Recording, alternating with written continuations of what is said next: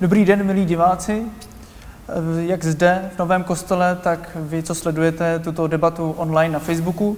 Vítejte na debatě s názvem Tahle země není pro mladý, kterou pořádá Skautský institut v Litomyšli. Vysíláme z Nového kostela v Litomyšli a děkujeme za, to, za tyto prostory, že můžeme zde být. Dnes se budeme bavit o tématech týkající se budoucnosti našeho státu a o tom, jak, se spravuje, jak spravujeme naší zem. Moc rád bych tu přivítal paní e, inženýrku Helenu Horskou, která je hlavní ekonomka Raiffeisenbank, kde vede tým ekonomických výzkumů, e, zasedá v dozorčí radě a ovlivňuje směřování banky. Zároveň je členkou ekonomické iniciativy Coronerv 20 a patří mezi uznávané odborníky na měnovou politiku. Moc děkujeme, že jste přijal naše pozvání. Vítejte. Děkuji a já děkuji za pozvání. Děkuji. Mm, první otázka na vás je, eh, pomalu se vzpamatováváme a oklepáváme eh, z koronavirové pandemie a čeká nás eh, docela dost problémů, jak náš stát, tak občany České republiky. Musíme se vypořádat se spoustu věcí, jako rekordní zadlužení státního rozpočtu, zdražování a inflace, možná i daňová reforma, nebo u některých lidí možná znovu je potřeba obnovit důvěru ve stát. Zároveň ale jsou tady i problémy, které už byly před pandemí a teďka díky pandemii jsme na ně možná trošku zapomněli, jako starnoucí populace, klimatické změny, které jsme už jako Česká republika zažili, si dovolím říct, a asi bychom takhle mohli pokračovat do Aleluja. Kam podle vás uh, směřuje naše zem? A nejsou ty dobré časy už pryč a nečeká nás už jen trochu s nadsázkou řečeno doba temna? Já děkuji za eh, otázku a musím říct, že zní až moc pesimisticky. Sice jsem kritik eh, mnohého, především zadlužení státu a rostoucí schodků veřejných rozpočtů ale já si myslím, že tato země si zaslouží něco lepšího. A myslím si, že hlavně tato země má na to, aby jsme byli zemí, která nabídne perspektivu a nabídne lepší budoucnost. To znamená, místo toho, že tento stát není pro mladé, možná pojďme se bavit o tom, co udělat, aby tento stát byl pro mladé a pro ty ještě nenarozené. To znamená, abychom tady po sobě nezanechali dluh, za který bychom se my, a já třeba v těch 80, 90 letech, kdy se jich dožiju, styděla. Abych nemusela svým dětem vysvětlovat, co se tady dělo během covidu, před covidem, protože přesně tak, ono to souvisí z toho, jak jsme se také chovali před covidem. Nemůžeme všechno svádět na covid. A abych nemusela se stydět a vysvětlovat svým vnoučatům, doufám třeba i pravnoučatům, že vlastně my jsme to nechtěli, ale nedalo se nic dělat. Eh, to, co bych zdůraznila a na co by se nemělo zapomínat, Česká republika i do toho covidového šoku vstupovala jako země, kde byl dosta, byla, dosta, bylo dostatek práce. Vemte si vlastně, nezaměstnanost byla velmi nízká, byla nejnižší v Evropské unii. Naopak firmám chyběli zaměstnanci, mzdy rostly, rostly i minimální mzdy. Byla to země, která rostla sice slušným tempem, ale už jsme začali zadrhávat. To znamená, objevovaly se tady problémy právě s produktivitou práce, problémy s produkční kapacitou ekonomiky, že jsme nebyli schopni růst dál, rychleji, třeba jako Poláci, Maďaři.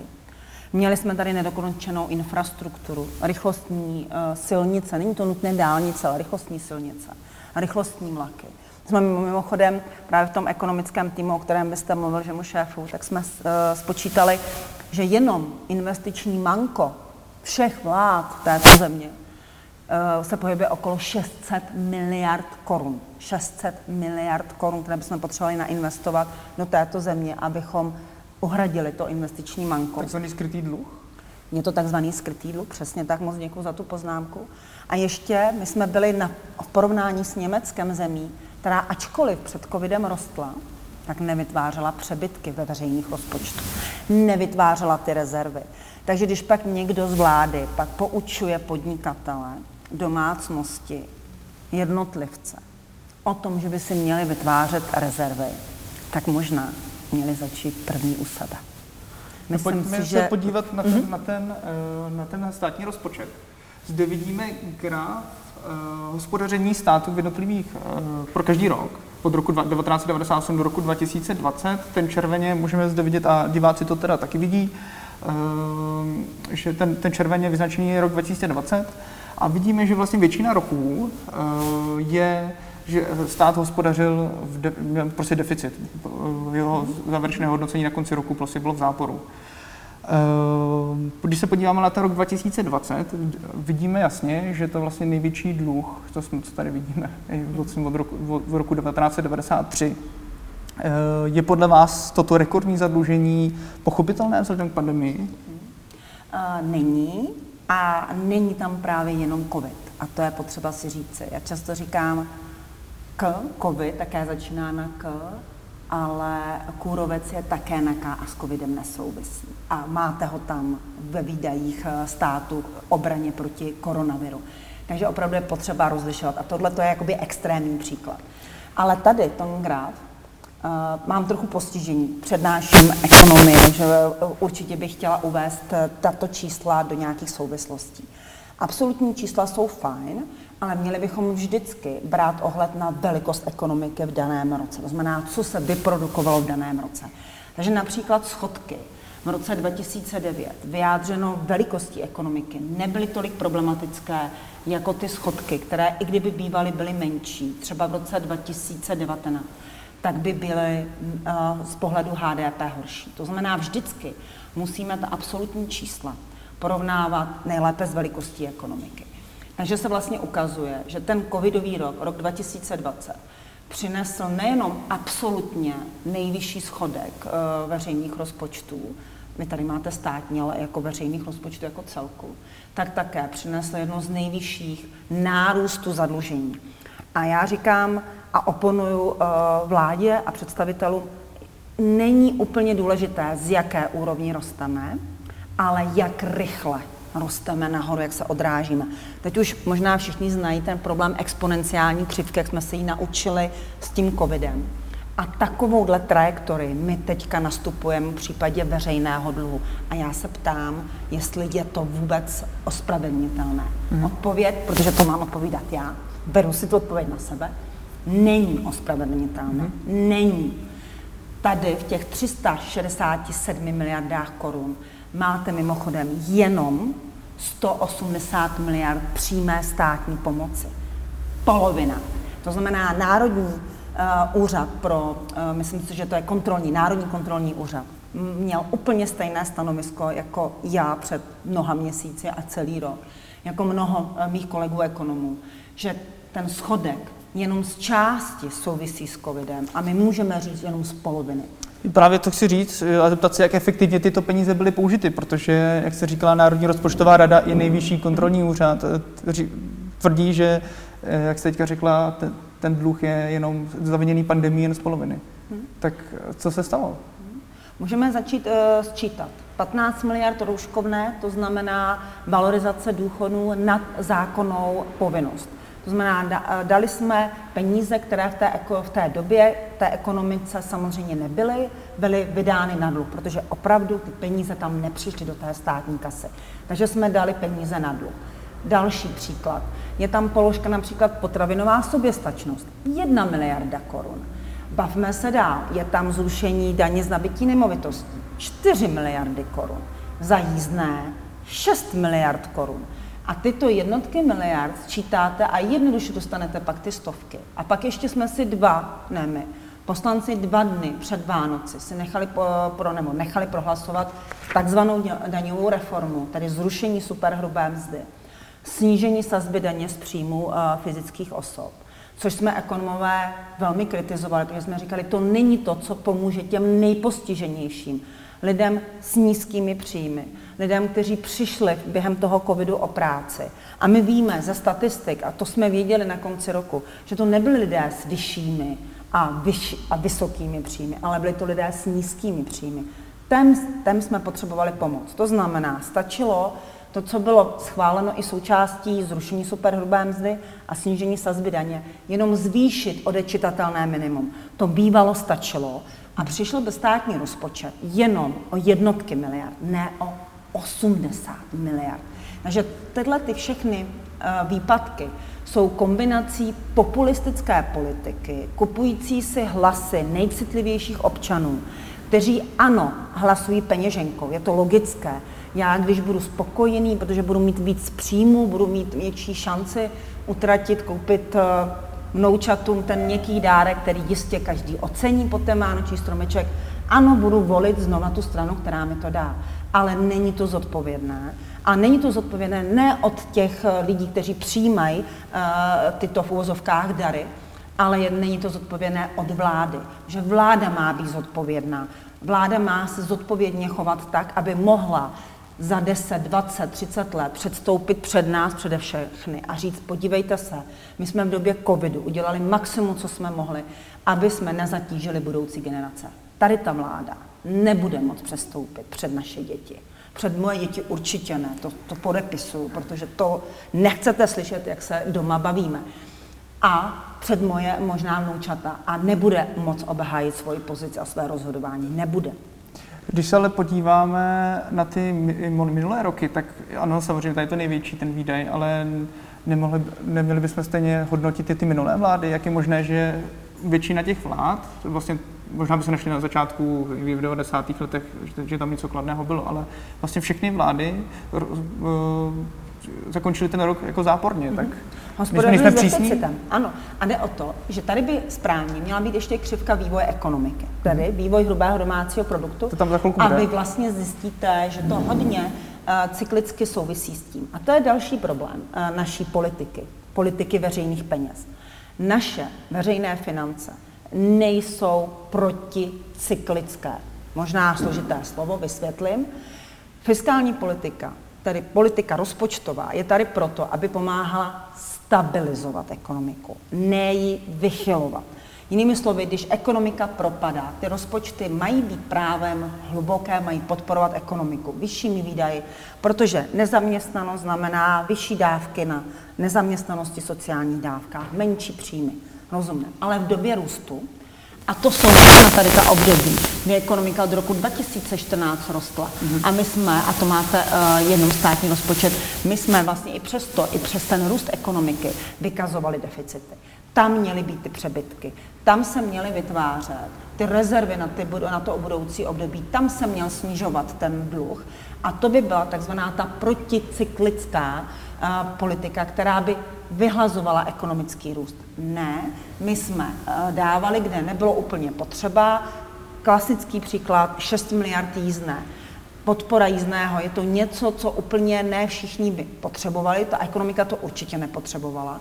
A mimochodem, v této stejné době se nám propadal uh, účet, důchodový účet, do stále většího a většího mínusu. Mm-hmm. A místo toho, aby vláda řekla, podívejte, máme tady opravdu dlouhodobý problém a v roce 2030 až 2050, kdy budou chodit postupně husákovi děti na ten důchod, tak my na to nebudeme mít. To se ještě dostane k důchodu. Budeme muset výrazně zvýšit ty daně. Mhm. Uh-huh. Pojďme se ještě podívat na jeden graf, který je vlastně stejný, jenom tady s predikcí na roky 2021, 2022, 2023. Uh, když se podíváme na rok 2021, tak je až skoro děsivý, Musel protože tam je tu časovou řadu. 500, 500 miliard uh, by mělo být příští rok uh, jako, jako letos, dluh. Letos, letos, teda letos, pardon, mm-hmm. letos.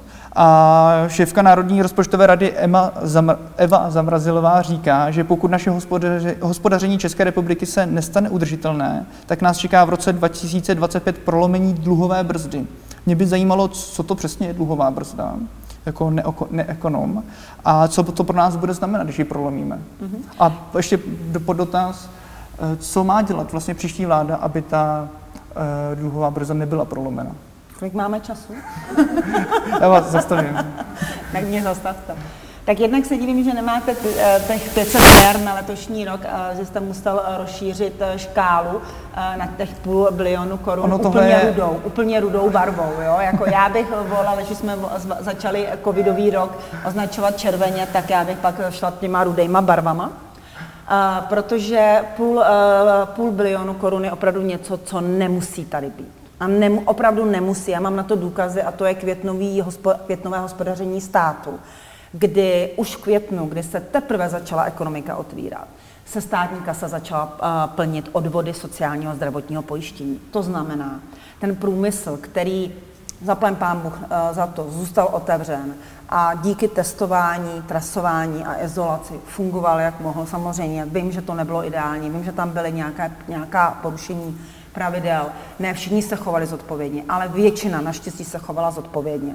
A vlastně tyto firmy zaměstnávají eh, občany, dávají jim práci, dávají jim příjmy a tyto příjmy díky odvodům putují do té kasy a je vidět, že už tam přichází do té státní kasy víc a víc peněz. Že podle mého názoru, pokud vláda nebude před volbami eh, bez hlavy rozdávat, tak my můžeme a směřujeme opravdu k nižšímu schodku, než je těch eh, půl bilionu korun, těch 500 miliard. Ale je to o zodpovědnosti. Jenom mám strach, že jakmile vláda uvidí, že se jí plní státní kasa, že tady roztočí takzvaná kola tiskárny a my se jenom budeme divit, jaké výdaje nám ještě narostou. Na ty populistické dárečky. Přesně tak. Já to jako úplně nemůžu říkat, ale vy to říkat můžete. Takže tohle je ten problém a e, co si myslím, že do budoucna, e, co myslela Eva Zamrazilová jako e, šéfka Národní rozpočtové rady, dokonce už teďka podle této prognózy, vy máte tu prognózu, která počítá alespoň s nějakou takzvanou konsolidací ozdravení veřejných financí.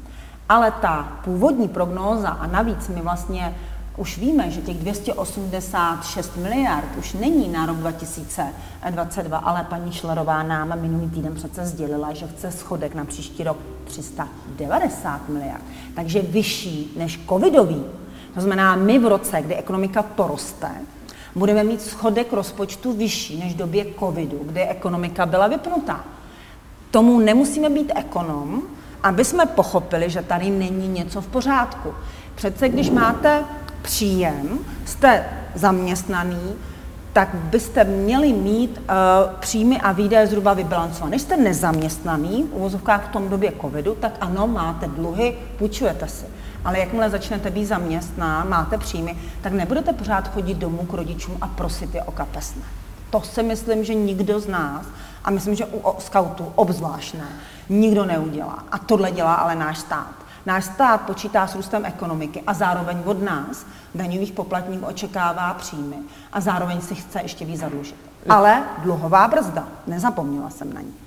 Dluhová brzda uh, přichází vlastně s takzvanou fiskální uh, ústavou, to je ústava jako uvozovkách. Uh, je to povinnost, my jsme museli tuto legislativu přijmout z povinnosti Evropské unie. Země, které jsou součástí Evropské unie a mají ambici vstoupit do eurozóny, musí mít takzvanou fiskální ústavu. Ta fiskální ústava dává sice velmi, v českém případě, velmi okleštěné pravomoce nezávislému institutu, jako je Národní rozpočtová rada, která má hodnotit právě udržitelnost veřejných rozpočtů. Takže role Evy Zamrazilové, protože teďka šéf, šéfová Národní rozpočtové rady, takže to personifikuju, je kontrolovat veřejné rozpočty. Co se děje? Eva bije na poplach, ale nepomáhá to. Stát si dělá, co chce, ministerstvo financí si dělá, co chce. Tohle by se ve vyspělém demokratickém státě, kde platí zákony a jsou zákony respektovány, včetně covidových zákonů, včetně protipandemických zákonů, nestalo. Ve Spojených státech, když takováhle rada řekne, že veřejné rozpočty jsou neudržitelné, že dané opatření povede těmto deficitům, minister si nedovolí to spochybňovat. Nedovolí se nediskutovat, naopak hledá argumenty, případně jak tímto způsobem vyargumentovat, proč chce takový deficit. A těch 55 miliard, takzvaná dluho, 55 eh, velikosti ekonomiky, eh, co to znamená? Je to takzvaná dluhová brzda. Jinými slovy, to je vlastně taková jakoby záchrana, takový červený, řekněme, představme si semafor, červené světlo blikající, bacha. Vaše úroveň dluhu státu dostává moc vysokých úrovní a musíte něco udělat s tím, abyste ty dluhy snížili. Můžeme tady, a to je odborná diskuze, se bavit o tom, jestli 55% dluhu je moc nebo málo. Kde to vzniklo? Vzniklo to na úrovni 60% HDP, to jsou takzvaná maastrická kritéria. Možná znáte eh, integrace Evropské unie, země, které by chtěly přijmout euro, tak by neměly mít veřejný dluh vyšší než 60% Tudíž proto od toho je odvozeno těch 55% jako dluhová brzda, doslova brzda, jako v autě pedál, kdy vlastně by ten dluh se měl zastavit a vlastně stát je povinen připravit ozdravení veřejných financí tak, aby zastavil zadlužování. Znamená, je tam nějaká rezerva. Víme, je odborná diskuze, a já to tady uh, řeknu, protože nechci uh, jenom říkat jednu stranu toho problému. I v Evropě se diskutuje, jestli 60 zadlužení uh, ekonomik vůbec dává smysl, když uh, většina zemí Evropské unie má přes 80 jo. A Itálie přes 120% Řecko přes 150% Japonsko uh, k 200 velikosti ekonomik, dvounásobek. Můžete to ještě ukazovat tady. Ale Eh, není to tak, že se budeme odvolávat na Evropu, že oni taky neplní. Protože já jenom uvedu příklad. Francie také začala na velikosti veřejného dluhu vůči HDP pod 40% před 20 lety. A kde je? Skoro na 90%. Protože neukočírovali tu exponenciální křivku. Takže my už víme, jak vypadá exponenciální křivka. Nemusíme být nutně matematici, ale už jsme si uvědomili, co vlastně ta exponenciální křivka umí, vyskovy. A tohle bude to stejné. A já ještě řeknu, aby se lidé uvědomili, že my tady budeme, pořád se bavíme o státu, ale to, že roste zadlužení státu, znamená, že jednak časem bude po nás ten stát chtít ty zdroje a my to budeme muset platit. Ten dluh sice se neplatí jistina, ale platí se úroky. A už jenom za, pá, vlastně za čtyři měsíce nebo pět měsíců tohoto roku už jsme na úrocích, všichni tady společně ze svých daní zaplatili 40 miliard korun. A v letošním roce to bude klidně 70 miliard korun a příštím roce to může být přes 100 miliard korun. To znamená, my ty miliardy, najednou tady lítají miliardy, my jsme byli zvyklí, podívejte, tady to je vidět, my jsme byli maximálně zvyklí na 100 miliard, jo, a teď jsme najednou půl bilionu a my jsme se přesunuli v řádech. Takže jednotky miliard nám tady lítají takhle vzduchem a nikdo to neřeší. To je prostě celý špatně. A my ty dluhy budeme muset platit. A ty náklady z toho dluhu. A nejenom to. Ty náklady dluhu vlastně znamenají varování pro takzvané ratingové agentury, které hodnotí důvěryhodnost této země, schopnost splácet do budoucna dluhy. A když toto, a to už Moody zvarovala, nejsme schopni doložit, že jsme připraveni tohle, tomuto zabránit, tak co se stane? Zhorší nám rating, který mimochodem teď máme nejlepší ve střední a východní Evropě. A díky tomu také máme hodně levný dluh, ale jinými slovy, Česká národní banka začne zvyšovat úrokové sazby, protože inflace, protože mimochodem inflace taky kvůli tady tomu, kvůli veřejným dluhům a veřejným výdajům, bude nám zvyšovat úrokové sazby, zhoršili se nám rating, to je další náklad. A to nebude znamenat zdražení dluhu státu, ale zdraží se nám hypotéky, zdraží se nám spotřebitelské úvěry, zdraží se úvěry firem a výsledkem bude co? Bude zpomalení ekonomiky, které neuživí tyto rozpočty neuživí ty státní úředníky, neuživí státní službu. Budeme opět hledat zdroje do vzdělání, do zdravotnictví. My potřebujeme tady v tom období nové zdroje do zdravotnictví, nové zdroje, novou krev do vzdělávání. My nemáme čas řešit, proč jedna miliarda skončila na potravinové soběstačnosti. Já tu miliardu chci vidět ve zdravotnictví. K tomu bych měl spoustu otázek, ale uh, ta hlavní, která mě zajímá, je, proč vlastně neexistuje zákon, který by zakazoval, nebo no, nezakazoval hospodařit takovým způsobem, protože by se se toho dotkla, když stát chce po firmách, lidech, živnostnících, aby hospodařili dobře, jim slovy, aby neměli dluhy, ale sám se chová neudržitelně, to, to jste řekla, mm-hmm proč, proč, proč nám to nevadí jako občanům České republiky? Ne, nejenom České republice, ale prostě v Evropě, která je docela dost zadlužená. My jsme málo přísní na naši vládu, je, dává nám sladké bombonky a my to žereme? Papáme s navijákem, Papáme. ano. Uh, ano, zodpovědnost a hlavně udržitelnost. A to jsou dvě věci. A to si myslím, že tady na vaší půdě půdě Skautského institutu eh, by mělo určitě zaznít. A myslím, že vy víte daleko víc než běžná populace, co to udržitelnost a co to odpovědnost je. A to si myslím, že naší vládě vůbec nic neříká. Neříká a je to velmi škoda. A proč možná ani běžné populaci ne? Protože, jak se často říká, ta Praha, ty Pražáci, to je něco, co se nás jakoby netýká. Mm-hmm. My máme pocit, že ten veřejný dluh vlastně není nás, ale je nás všech že my platíme ten stát, my umožňujeme fungovat ten stát.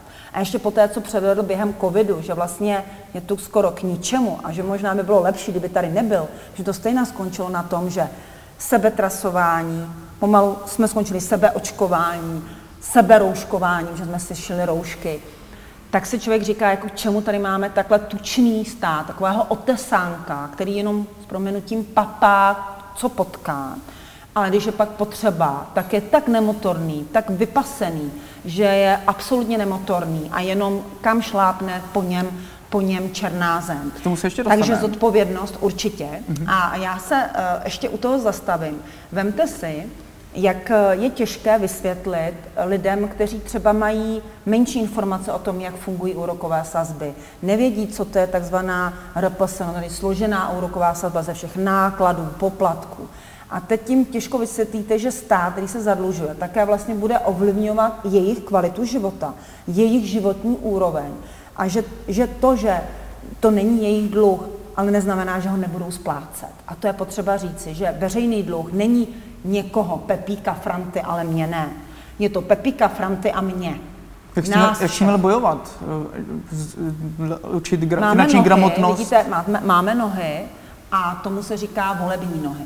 To znamená, jediným způsobem, jak můžeme eh, bojovat a prosazovat v této zemi odpovědnost, je o tom, že až bude šance volit, tak tam půjdeme a volickými hlasy budeme volit zodpovědně. To znamená, nebudeme se nechávat konejšit některými hezkými obrázky, hezkými posty, na první pohled líbivými sliby, ale budeme se vždycky ptát, a to je moje vždycky základní otázka, kde na to vezmeme. Kdo to bude platit? Když si Franta koupí auto, platím to já nebo Franta? Tak když si koupí Franta a nechce ode mě půjčku, tak mě to nemusí zajímat. Ale jestli si stát půjčí a pak bude po mně chtít třeba vyšší daně, nebo mi zdaní nemovitosti, nebo mi zdaní, eh, nevím co, ještě by mohli zdanit, třeba ekologické daně, podobné věci, ježdění eh, třeba eh, naf, autem na naftu, tak já se mám právo a měl bych se ptát, kde na to ten stát veme, protože automaticky dáme-li někomu něco, něco to stojí a já se ptám, kde na to vezmeme, když vlastně na to nemáme. Protože my na to nemáme. My máme mínus, to znamená, my si musíme půjčovat na finančních trzích a pro mě nejsou dobročinná společnost. Finanční trhy chtějí peníze vrátit a s úrokem. A ten úrok, čím budeme zadlužený, bude vyšší. Takže vždycky je to o tom, dostane-li moje mý rodiče pětistovku, 300 korun navíc, tak eh, já vždycky mým rodičům říkám, rodičové, z čeho to bude? Myslíte to, že to je z kapsy pana premiéra? Myslíte, že on vám ty penízky dává ze svého? Ne. Dává to z našich společných peněz a já a moje děti, vaše vnoučata, to budou muset zaplatit. A nejenom to, ale i ten úrok budou muset z toho zaplatit. Stojí vám to za to, nebo ne? To já vám radši ty tři stovky dám ze svého jak učit lidi zodpovědnému nejenom chování ve volbách, ale i o tom, aby, aby o tom přemýšleli. Znamená to třeba víc se věnovat ve vzdělávání na školách finanční gramotnosti, nebo víc mluvit lidem, že veřejné finance jsou opravdu veřejné a týká se, týká se jich? Já jsem rodič, mám doma 13, 13 letého syna, 10 letou dceru. A já vám řeknu jedno, vždycky to začíná doma. Vždycky je to rodina. My nemůžeme všechno alokovat škola, učitelé, vzdělávací instituce, kroužky. Tohle vzdělání začíná doma. Proto také eh, třeba i Daniel Prokop, který dělá velmi kvalitní socioekonomické analýzy jako sociolog, varuje vlastně před tím, že naše společnost si nese sebou tu generační stopu. To znamená, my vlastně uh, zdědíme sociální statut, my zdědíme kvalitu vzdělání, úroveň vzdělání. A to je, strašnou, to je strašná zátěž pro společnost.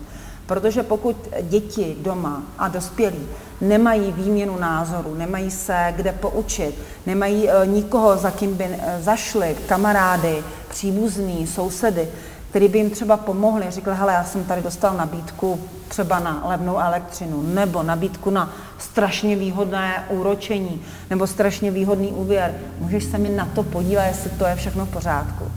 Tak vlastně ty děti nemají tenhle vzor. Nemají vzor ani třeba teď často se hovoří o pravidelnosti docházení do práce, o plnění povinností, o tom, že se člověku občas prostě opravdu nechce vstávat, ale stane a jde to, že máme nějakou odpovědnost, jsou úkoly, které se musí plnit.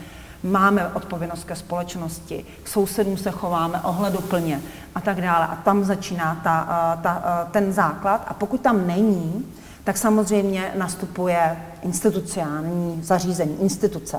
A mohou to být školy, ale mohou to být, a to je to, co podle mě v České republice hodně chybí. A já si myslím, že vy to tady máte. To je vlastně práce v terénu, to znamená práce s lidma. Uh, protože někteří lidé potřebují to vedení. Někteří lidé potřebují poradit a potřebují někoho, s kým by se mohli svěřit i s těmi třeba neúplně hezkými věci, věcmi, za které se třeba i stydí a nemají to s tím řešit. A tím, že se za to stydí, tak s tím nechtějí jít ven a vlastně padají do té propasti. Teď, čas, teď vlastně mluvím mezi náma asi o většině z těch 800 tisíc lidí, kteří mají na sobě exekuce. A to je další věc, kterou si vemte. My tady máme předlužený stát a do toho exekuce, které opravdu uh, postihují nemalou část populace. A, a, a proč by právě tady ta populace 800 tisíc lidí měla být zodpovědná, když ani stát není zodpovědný? A jak to, že může uh, chtít stát po těch, co jsou v exekuci, aby spláceli, přitom ten stát vlastně se chová, že se splácet nemusí? Exeku... Morální hazard, my tomu říkáme v ekonomii. Exekucí se ještě dostaneme, snad budeme zbyde čas. Mě by ještě zajímal tady ten graf. Tady máme už, už křivku HDP, takže tohle je kumulativní součet dluhu, ne jako předtím, ale, ale tady dohromady eh, za ty roky. A mě by zajímalo, co se stalo eh, vlastně v, těch, v, těch, v tom roce 2012-2013, že byl tak vysoký eh, dluh vůči HDP, protože když se na podíváme, tak vlastně ani v roce 2020, ten minulý rok covidový, je ten dluh vůči HDP menší. Když, když budeme mluvit o těch příštích rocích, tak tam není co řešit, ale to byly ještě dopady globální ekonomické krize, nebo? Přesně tak, to znamená, tady vidíte ten první vrcholek eh, toho, teď vlastně budeme mít to, eh, takové to Včko vlastně, které tady se vyrýsovalo. Tak tady máte dopad globální finanční krize, dostali jsme se k 41% eh, roční produkce ekonomiky z hlediska veřejného zadlužení. A tady vlastně ten pokles dolů, a to je pokles, ale ne absolutním, že vidíte tu absolutní částku, ale to právě ten pokles relativní ve vztahu k velikosti výkonnosti ekonomiky.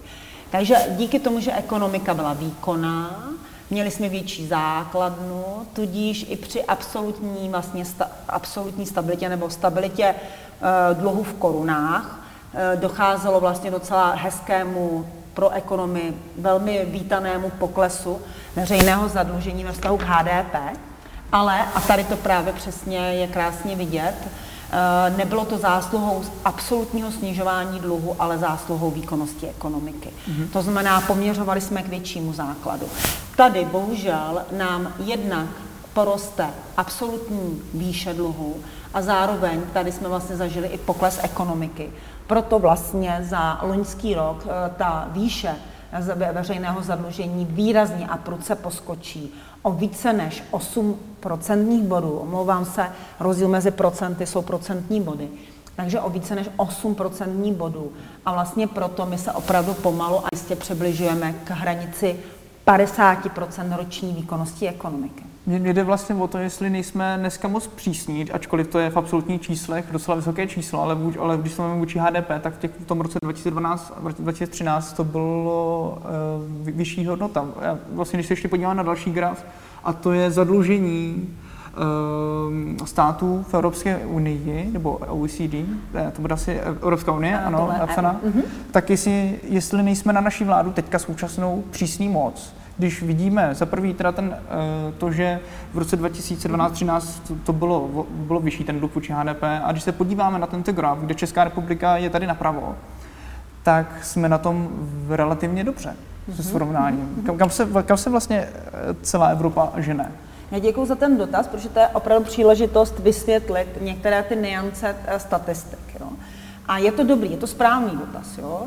Ale, a to už jsem naznačovala, jde o dynamiku. To znamená, my ekonomové neřešíme, ne, takhle, my řešíme, ale nekritizujeme.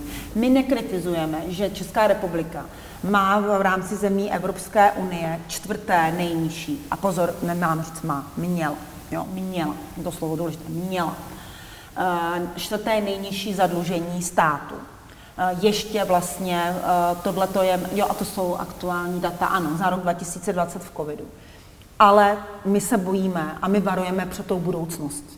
No my ekonomové máme tu tendenci pořád koukat do té budoucnosti. Jako máme ty křišťálové koule. Dnes jsme eh, vyhráli nějakou cenu uh, The Best, jako nejlepší uh, prognostici za nějaké uh, veličiny a kolegové v práci se mi ptali, jestli máme doma křišťálovou kouli. Moje odpověď byla tři. Takže my do těch třech koukáme, minimálně třech, a věštíme. A my věštíme to, že při tomto tempu růstu zadlužení státu my velmi brzo můžeme tady tyhle země krásně přeskočit. Úplně jednoduše. Proč? Protože ostatní země Evropské unie mají pro příští rok, podívejte se na Slovensko, Maďarsko, Polsko, které se zadlužovaly víc v roce 2020, víc než my, ale v roce 2021 už šetří. A v roce 2022 chtějí šetřit ještě víc. Co my děláme? My jsme nechali tu ekonomiku vyšťavit. My jsme tvrdili, že, jim, že ekonomice strašně pomůžeme. Možná si někdo pamatuje to úžasné číslo 1,2 bilionu korun státní pomoc, kterou má státa, stát poskytnout e, covidové ekonomice. Byla z toho vyplacena, já to vám řeknu, po 14 měsících e, dvě třetiny a z nepřímé pomoci desetina, jo? Ale ty ostatní státy výrazně zvedly ty deficity, a tím pádem i dluh v roce 2020, ale 21, 22, 23 už šetří. A to je to, po čem my voláme. E, ta pomoc té covidové ekonomice měla přijít co nejdřív, co nejrychleji, co nejefektivněji, to má v roce 2020. V této situaci, když se ekonomika otvírá, my potřebujeme, aby se ta státní pomoc vypnula. Proč? Protože my potřebujeme eh, zase vrátit ty lidi do normálu, aby se zase zvykli chodit do té práce. Ono je to, já vím, ono to není fajn. My eh, kolegové také vlastně jsou teďka strašně šťastní, že můžou být doma na home office, ale já je umím řídit ze vzdáleného. My nevyrábíme uh, u, v továrně u výrobního pásu. My můžeme tu hodnotu a ten servis poskytovat, aniž bychom byli někde v továrně. Ale to bohužel nemají všichni tuhle možnost. A my potřebujeme dostat ty lidi zpátky do procesu. Zase je naučit pracovat eh, v tom běžném režimu. A když budeme pořád poskytovat antivirus a pak potom ještě kurce Arbeit a tady dávat a tamhle dávat, tak z toho nevybředneme. A ta velikost ekonomiky, já právě to jsem říkala, že už teď mají výdaje státu, ujímají 30% velikosti ekonomiky. Jinými slovy, 30 jde přes stát. A já si říkám, a kde je ten socialismus a kde je ta tržní ekonomika? Jo? Protože čím víc toho těch výdajů státu bude, tím větší bude závislost té ekonomiky na stát, tím bude větší promlouvat ten stát do té ekonomiky. Chceme to? Je to opravdu, pojďme volit a řekneme, co chceme, jak velký stát chceme. Chceme malý stát, který bude, který bude jakoby nepečovatelský, ale když přijde problém, postará se, nebo chceme velký stát, který se o nás bude starat, ale pak nečekejme, že tady prostě uh, budou, budou uh, nové firmy, nové technologie, protože budeme tak nějak jako si žít v pohodičce, ale, ale draze. To znamená, mě tady v tom grafu, co říkám, já se bojím, že za tři roky jsme o čtyři stupinky opět Eh, v těch zemích, které mají vyšší dluhy a velmi raketově se tam můžeme dostat. Já jsem mluvila o té Francii, vy jste vlastně říkal, že o tom ještě budeme mluvit, teď hledám tady. Francii tady. Mm-hmm. Vemte si, ta Francie už je na úrovni zhruba 110, mám moci 112% zadlužení státu eh, ve vztahu k velikosti ekonomiky. A, my, a před 20 lety, jak jsem říkala, měla jako my pod 40% HDP. 20 let nám stačí. A to, a to ještě oni šli pomalej. 20 let, za 20 let můžeme být tady. Budeme, bude, postavíme se před ty naše děti, já doufám, že ještě teda budu mezi živými. Eh, chci stát před noučaty a vysvětlovat jim, že jsme se za 20 let prodlužili na úroveň eh, větší než je velikost ekonomiky. Nechci, já u toho nechci být. A to, jako, co, co se vlastně v Evropě děje. Co, může někdy třeba z toho Řecko, Itálie, nebo pokud se tam dostaneme, bohužel my, tak z toho dostat někdy zpátky, protože, nebo je tohle, čím, čím to je způsobený? Je to tím, že jsme si zvykli moc lehce na uh, kvalitní pé, zdravotnickou péči zadarmo, nebo že spoleháme na důchody? Jestli, jestli jako Evropany jsme moc so, sociální. Hmm. Uh, ona to je velmi složitá otázka. Uh, když se podíváte, které země jsou tady vlastně na té eh, nechtěné, ošklivé špici na tom, na špici těch zemí nejzadluženější, tak jsou to většinou země, já, abych to říkal, Řecko, Itálie, Portugalsko, Španělsko. Víte, jak se těmto zemím říká? Uh, plážové? Pix. Prasátka. Uh, Portugalsko i Itálie, Řecko a uh, vlastně máte tam i to Španělsko, takže PIX. A to je, to je anglická zkratka, Ale plážové by nech, taky šlo. Nechtě, ano, ano, ano, ano. To je svým způsobem podobná charakteristika, jenom jinak hezky, krásně, romanticky řečeno. PIX proto, je to zkratka těch prvních anglických názvů zemí, ale také proto, že jsou to země, uh, které mají problémy. My tomu ekonomové říkáme strukturální problémy, lidskou řečí. Jsou to ekonomiky, které vlastně mají problémy růst, eh, nemají dostatečné zdroje pro růst, eh, lidi jsou demotivováni, lidé, lidé jsou demotivováni, firmy jsou demotivovány, ne, není tam, nejsou tam no, nové investice a ta ekonomika je zastaralá. To znamená, vyrábí produkty, o které teďka možná není moc zájem, nebo jsou to produkty s nižší přidanou hodnotou, možná někdo zná pojem konec levné ekonomiky, o čem je třeba s Radkem Špicarem jako předsedou, uh, předsedou združení, uh, združení myslím, že jsou to združení průmyslu, hodně bojujeme. Jde o to, že tyto ekonomiky vyrábí třeba spotřební zboží, typicky Itálie, Řecko, no otázka, co vyrábí, že jo. Řecko je turistická země, to znamená, pokud tam zařízli turismus, ta země má velký problém. Portugalsko opět, malá země, moc výroby tam není, Španělsko také, tam vznikly bubliny v cenách nemovitostí, do toho země, která byla závislá i na tom automobilovém průmyslu, strukturální změny se tam dějí. Tyto země mají problémy s ekonomikou, to samé uh, Řecko. Naopak Německo, je země, která také měla kdysi zastaralou ekonomiku. Udělala reformy, začalo to reformama, takzvanými hercovýma reformama trhu práce. Co udělali? Sundali dávky v nezaměstnanosti a dostali ty lidi na trh práce. Vlastně do, namotivovali, aby chodili a pracovali, snažili aspoň částečné úvazky. A tu ekonomiku to hodně pozvedlo. Německo se stalo pak vývozní ekonomikou, která obsadila azijské trhy protože vlastně tím pádem byli konkurenceschopní. A zase Německo ne, nespí na Vavřínech a ví, že čeká velká transformační změna do zelené ekonomiky, udržitelnost, opět důležité téma, udržitelnost. Uh, jde o to také změna, transformace automobilového průmyslu pro německý průmysl velmi důležitý, také do té zelené ekonomiky, změna energetické politiky, ale Němci k tomu přistupují čelem. Ne jako, že uh, u nás, když se něco má měnit a není to populární, tak to Brusel chce a Brusel za to může, ale že by někdo přišel z politiků a řekl, uh, máme tady takový stav ekonomiky, měli jsme tady nedostatek, eh, nedostatek vody. Já se omlouvám, že jsem se tomu usmála, ale já jsem se vzpomněla na jeden vtip, eh, to je, eh, to je dva roky zpátky, kdy se na poslanecké sněmovně měl, měl, projednávat zákon o suchu. A ten den začalo pršet. to, to byly neúžasnější zkazky na sociálních sítích, že příroda už radši začala pršet, než aby dovolila poslance hlasovat o zákonu, který měl cílovat sucho. Takže to jsou neuvěřitelné jako náhody, ale tím chci, vrátím se k tématu, tím chci jenom říct, že eh, tohle se totiž nám může stát taky. My se můžeme totiž velmi lehce stát těmi PIX countries, to znamená těmi zeměmi, tou zemí, která nezvládne tu transformaci k té vyspělejší ekonomice té digitální ekonomice, té ekonomice, kde se bude vyrábět méně spalovacích motorů. My teď řešíme i e, změnu energetického mixu. My tady do toho máme stárnoucí populaci, která e, vlastně nemáme tady dostatek pracovních sil, zároveň jsme velmi neochotní přijímat e, i migranty, kteří by nám pomohli jako lidská síla, také jako mozek, to znamená příliv mozku do této ekonomiky jsme uzavřenou eh, komunitou a zároveň si nechceme připustit, že máme problém. A máme ten problém. A tyhle země se taky nepřipustily. A výsledkem je to obrovské zadlužení. A vy jste se ptala na, na to řešení. To řešení.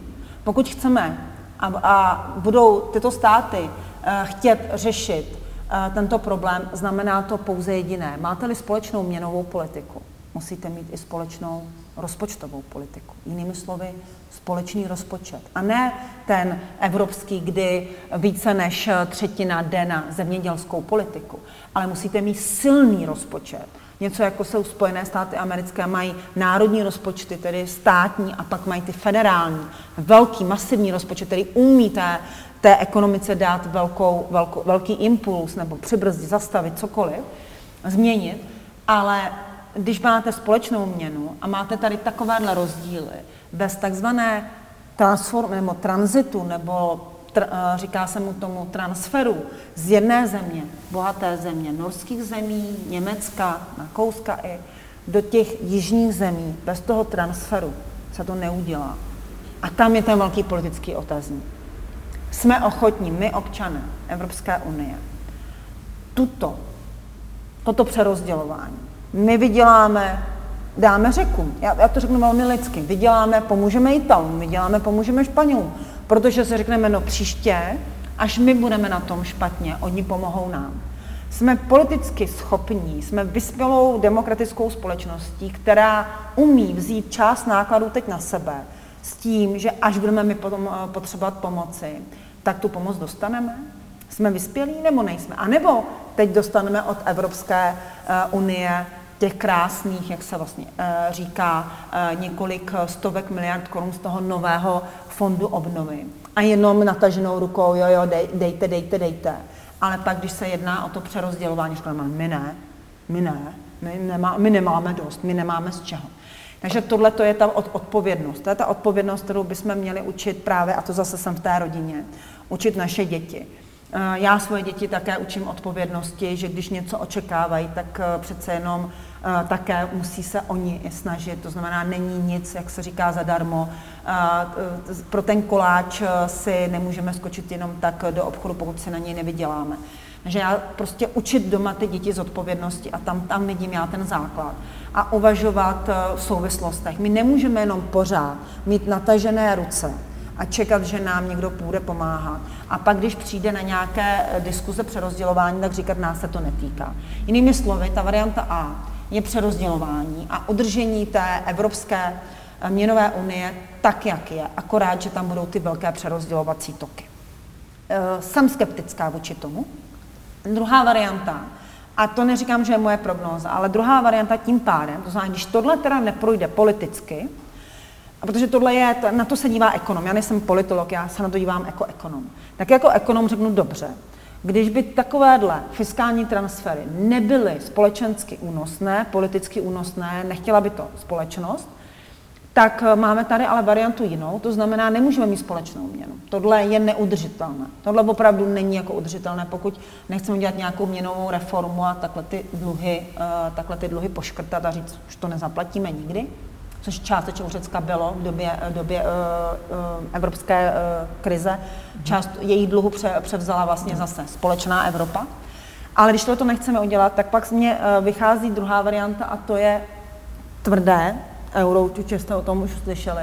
To znamená, že jádro, které se rozhodne pro větší integraci, řekne OK, tak my budeme mít nějakou společnou měnu, ale budeme mít také trochu víc společnou fiskální politiku. Jsme všechny státy fiskálně zodpovědné, rozpočtově zodpovědné.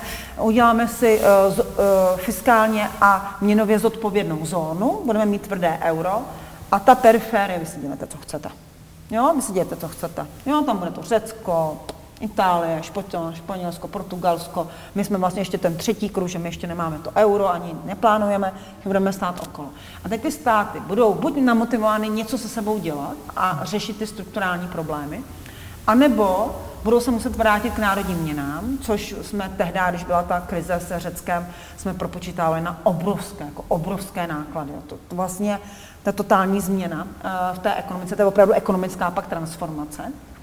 A pro ty země, jako třeba pro nás, pak může být velkou motivací se stát tím jádrem, zdravým jádrem, protože pro nás jako zemi otevřenou, závislou na zahraničí trzích je důležité být v kontaktu s tím hlavním odběratelem, což je pořád to Německo, pořád je to ta Evropa.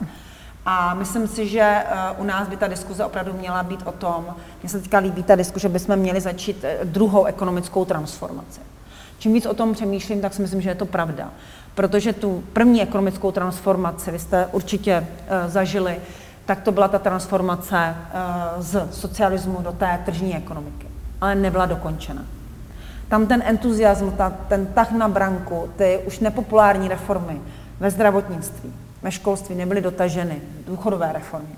A my vlastně potřebujeme, buď to můžeme říkat druhá fáze té reformy, nebo prostě, jak teďka se používá transformace 1.0, tak mít transformace 2.0 tato transformaci 2.0, která by měla vypadat tak, že transformaci 1.0 jsme kladli důraz hlavně, ať je tady zaměstnanost.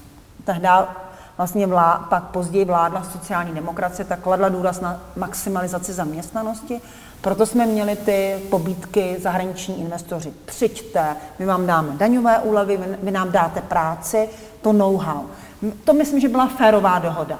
Jako fair enough na tu dobu, protože my jsme potřebovali vlastně tu ekonomiku zastabilizovat, minimalizovat tu nezaměstnanost.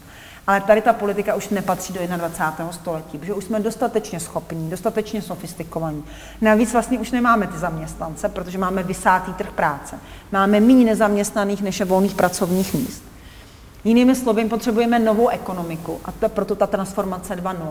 A tam by měl být ten konec eh, levné práce a konec levné ekonomiky, který bude vypadat tak, že už vlastně nebudeme žádat ty investoři, aby přišli a dali nám práci my budeme žádat, aby nám dali know-how, aby tady vyvíjeli, aby tady dělali vývoj a rozvoj, aby pomáhali vysokým školám se dostat někam na špici, aby jsme tady měli startupy. Takže my vlastně potřebujeme něco jiného. A možná už nemusíme ani ty zahraniční investory.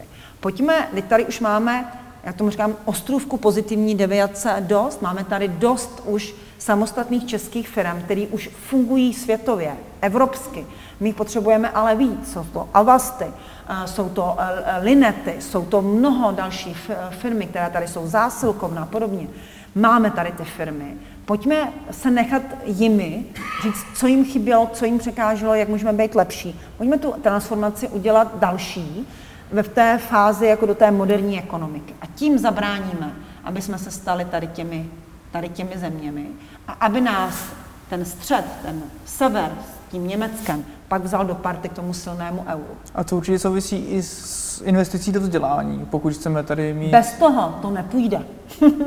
tak, tak pojďme se podívat ještě na strukturu příjmů a výdajů. E, teďka tady vidíme strukturu příjmů státního rozpočtu v jednotlivých e, pro, pro ten každý rok. A mě by zajímalo, jestli můžete e, nějak rychle okomentovat, jestli jestli to, že daňové příjmy a příjmy z pojistného, jestli jsou takhle, jejich ta část, ta poměrově, jestli takhle správná, jestli bychom jako Česká republika neměli mít ten poměr jiný.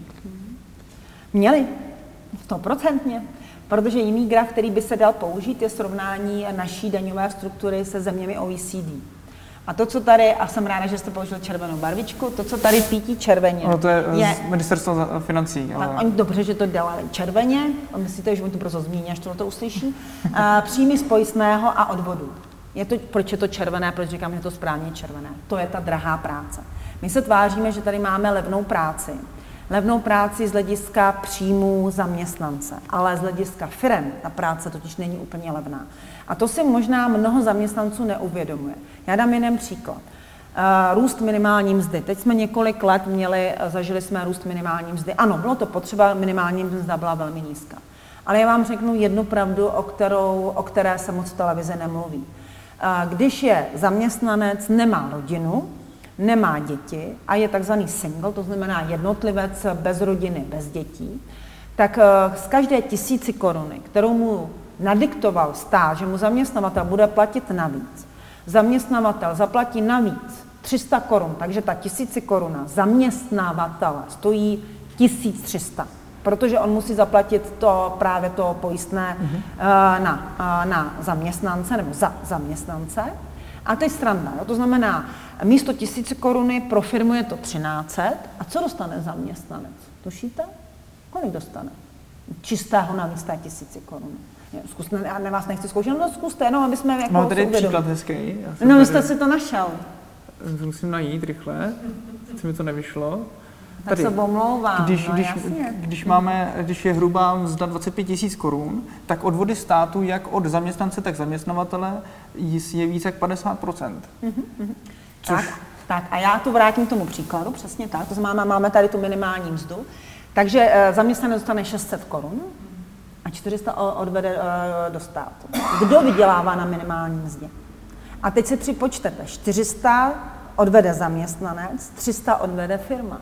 Takže eh, eh, stát dostane víc než ten zaměstnanec. Jo? Čisté vyjádření. Protože státní kasa zinkasuje od firmy navíc, od zaměstnance navíc a ten čistý příjem samozřejmě zvýší se tomu zaměstnanci, ale stát na tom vydělává víc. Proto také byly a rostly vlastně ty odvody během zvyšování růstu minimální mzdy protože opravdu ten zaměstnanec, a mluvím o single, když tam jsou ty rodiny, děti, tak samozřejmě je to pak výhodné, ta minimální mzda pak ani zdaněná není. Ale opravdu máme tam takovéhle díry v, rozpo, jako díry v daňovém systému. Ještě horší daňová úleva je na vyživovan, vy, vyživovaného partnera, většinou je to maminka, manželka, kdy vlastně, uh, proč, se, proč na tom trhu práce máme málo žen, mimochodem proto, že vlastně té ženě se ani daňově, ta rodině se ani daňově nevyplatí, aby ta manželka se vrátila do práce. Protože jakmile se vrátí do práce, má, a má najednou vlastní příjem, tak často se třeba nemůže vrátit na plný úvazek. Nebo se vrátí, ale musí platit třeba školku soukromou, protože není dostatek školek nebo kapacita ve školkách. Nevím, jak je to místně, ale my třeba v těch větších konglomeracích je problém se školkama. A do toho samozřejmě všichni dobře víme, že chodit do práce není sranda protože to je dopravní náklady, eh, stravování, ošacení. Jsem pamatuju, já jsem první tři měsíce, když jsem nastoupila zpátky z mateřské, byla určitě mínus. Tři měsíce vlastně mi trvalo, než jsem si vyrovnala ty náklady s tím spojené a pak samozřejmě ty pravidelné měsíční náklady jako školka a tak dále běhaly dál, jo, jízdné a podobně. To znamená, té rodině se nevyplatí ani v uvozovkách nechat tu maminku pracovat, protože přijdou o ten daňový bonus, a ještě vlastně s tím jsou spojené náklady. A když nemá prozíravého zaměstnavatele, který chce, aby pracovala a neumožňuje mamince nějakou flexibilitu nebo rodičovi, buďme genderově vyvážení, rodičovi e, nějak to kombinovat, tak je to prostě jako, já tomu říkám, nedatelné. Jako to vůbec nedává smysl ekonomicky, aby se někdo vracel do práce. A pak řekneme, že máme nízkou zaměstnanost žen, kterou budeme řešit zase nějakýma složitýma, nevím, dávkama, impulzama. Přitom stačí změnit ten daňový systém. Jo, a tohle to je jako vy vlastně máte problém a řešíte to úplně něčím jiným. Jo. To mně přijde jak to uh, lékařství, kde vás bolí v krku a lékař vám uh, léčí patu, jo, jako, že to možná jako spolu bude souviset. Takže to jsou podobné věci, které, které jako děkuji, že jste to tady měl takhle hezky připravené, že tady je to zdokumentováno. Pokud se vrátíme k tím příjmům. Takže mě vadí ty odvody. Jo? Pokud, pokud bude příští vláda nějak bude nějak zpracovat s tím, bude, bude se chovat zodpovědně, se snažit, bude muset zvyšovat daně a po případě jaké? Mm-hmm. Budu mluvit jako ekonom, jo, protože uh, otázka eh, nastavení mixu daní je uh, také velkým způsobem politická otázka, protože každá politická strana má právo na to mít svůj názor.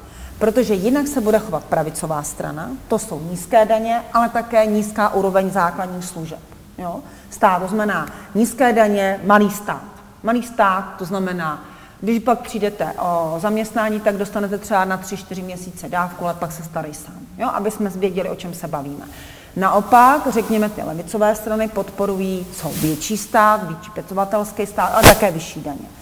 Takže opra- a to jsou jenom ty dvě základní nějaké. A platí to i dnes? Dá se dneska řešit uh, levicová a pravicová? Ano, tak otázka je, jestli se uh, ty, uh, ty uh, levicové strany dostanou vůbec do poslanecké sněmovny, ale jsou tam ty niance. To znamená, tohle to je nástroj politického boje. Takže já jako ekonom tomu nemám co říct. Já jenom mohu říct, které daně jsou méně škodlivé a více škodlivé té ekonomice. To samé my umíme říct, jak se má dělat ozdravení veřejných financí, jestli víc z výdajů nebo víc z daní. Jo? Tyhle ty věci my umíme říct. Takže pojďme k těm daním. My víme, že problém českého daňového systému jsou vysoké odvody z práce. To jsme si teď vysvětlili.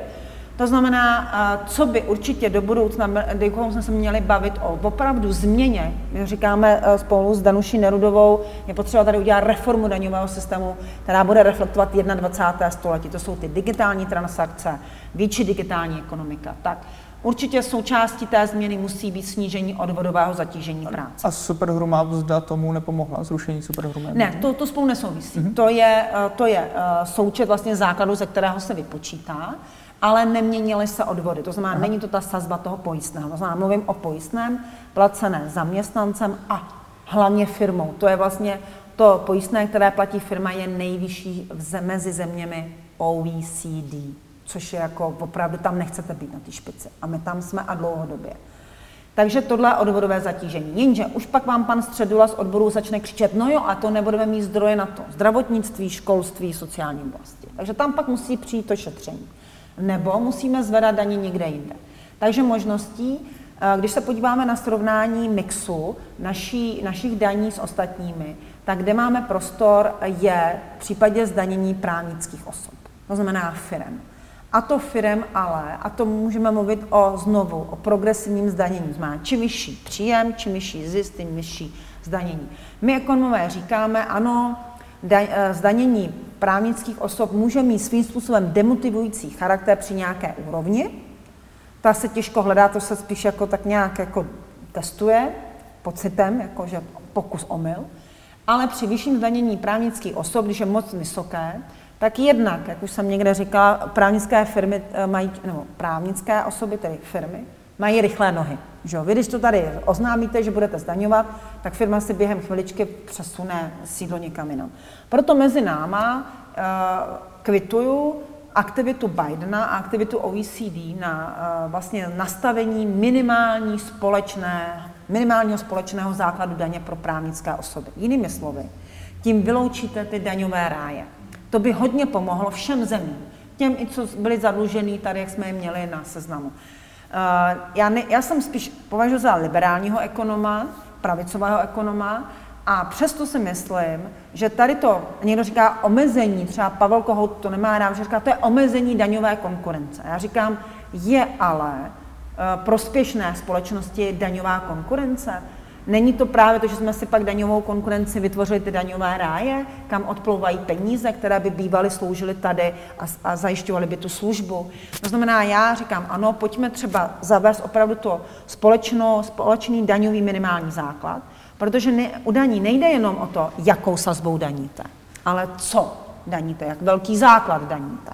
Protože daně mají dva parametry. Základ a sazbu.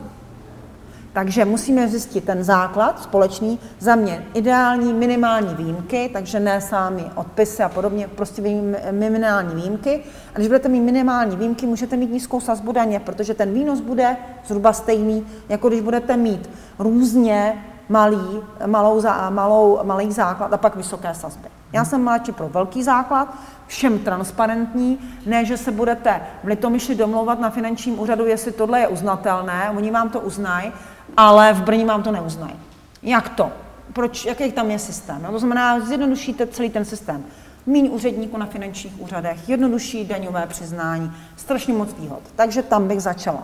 Mhm. Další je daně z příjmu fyzických osob. Tam bohužel, jak už jsem zmiňovala, ta daňová reforma nebyla udělaná, byla špatně načasovaná, úplně špatně načasovaná. V těch 90. letech, myslím? Ne, eh, teď, eh, pardon, eh, teďka tu loňskou, která Loňskou, přišla jo. před Vánoci, znamená zrušení superhrubé mzdy. Já vím, že koncept superhrubé mzdy byl špatně, byl zaveden v roce uh, 2000 10 právě v souvislosti s globální finanční krizí jako přechodný zdroj a stal se to trvalý zdroj veřejných rozpočtů. Ale i tam si myslím, že budeme muset diskutovat větší progresivitu zdanění. Protože máme opravdu problém u těch osob s nízkými příjmy, kteří se nemůžou vyhrabat eh, z té, řekněme, podprůměrné, podprůměrného příjmu. A jak jsem zmiňovala, ta sociální situace se dědí. To znamená, bohužel my nejsme jako společnost schopná ty děti, kteří ma, které mají třeba eh, jako velký potenciál, je vlastně z té sociální vrstvy jako dostat, vytáhnout je nahoru, nebo jsou to opravdu jenom výjimky. A tohle to je špatně, že tohle bychom měli cílovat. Takže to tam vidím. A to by pomohlo teda, abychom... Uh, progresivita větší. To znamená, čím vyšší příjem, tím vyšší sazba zdanění. Mm-hmm. To znamená progresivita, ale pozor, a to teďka je špatně, Eh, že my máme vlastně dokonce od určité úrovně příjmu degresivitu. To znamená, vy když pak eh, vlastně máte vyšší a vyšší příjem, tak vám to od, ty odvody na sociálním a zdravotním přestanou stoupat a vy pak, pak při růstku vlastně máte procentu nižší uh, míru zdanění. Takže to je špatně. Jo? To by se mělo cílovat. Takže těch věcí, co by tam bylo potřeba změnit, je hodně. Pak se bavíme na úrovni Evropské unie o zelených daních. To znamená o těch daní, které reflektují, my ekonomům říkáme pozit, eh, pozitivní ne, ale ty negativní externality, to znamená negativní efekty našeho chování. Protože příklad, kuřáci, to není o tom jenom, že nám to smrdí, ale je o tom, že to má dopady na zdravotní systém. To znamená častější eh, nemoci. Eh, teď bohužel ten COVID také ukázal, že to pak má dopad i na, řekněme, i kvalitu života, dožití, šanci na dožití, vůbec schopnost fungovat dál.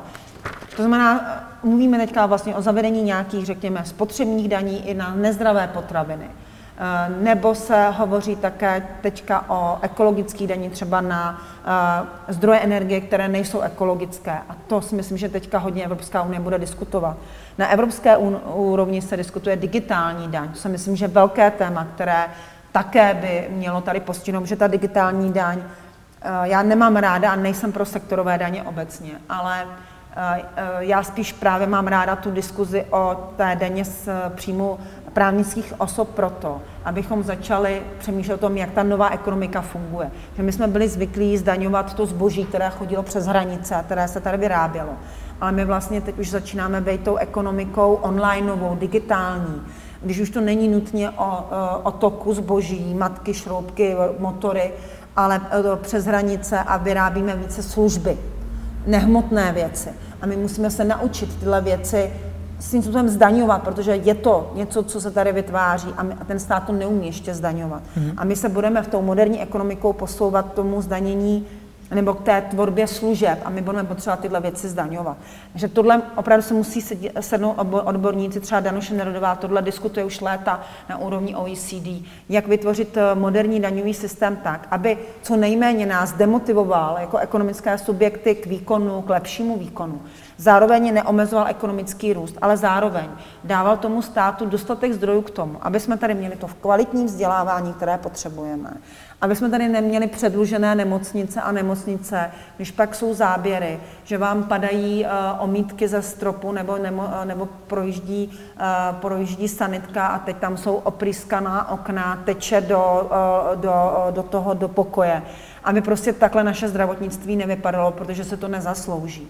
To znamená, my potřebujeme najít stabilní zdroje pro stát, který bude ale efektivnější, štíhlejší, bude digitalizovaný. To znamená, to není jenom digitalizace, digitální transformace.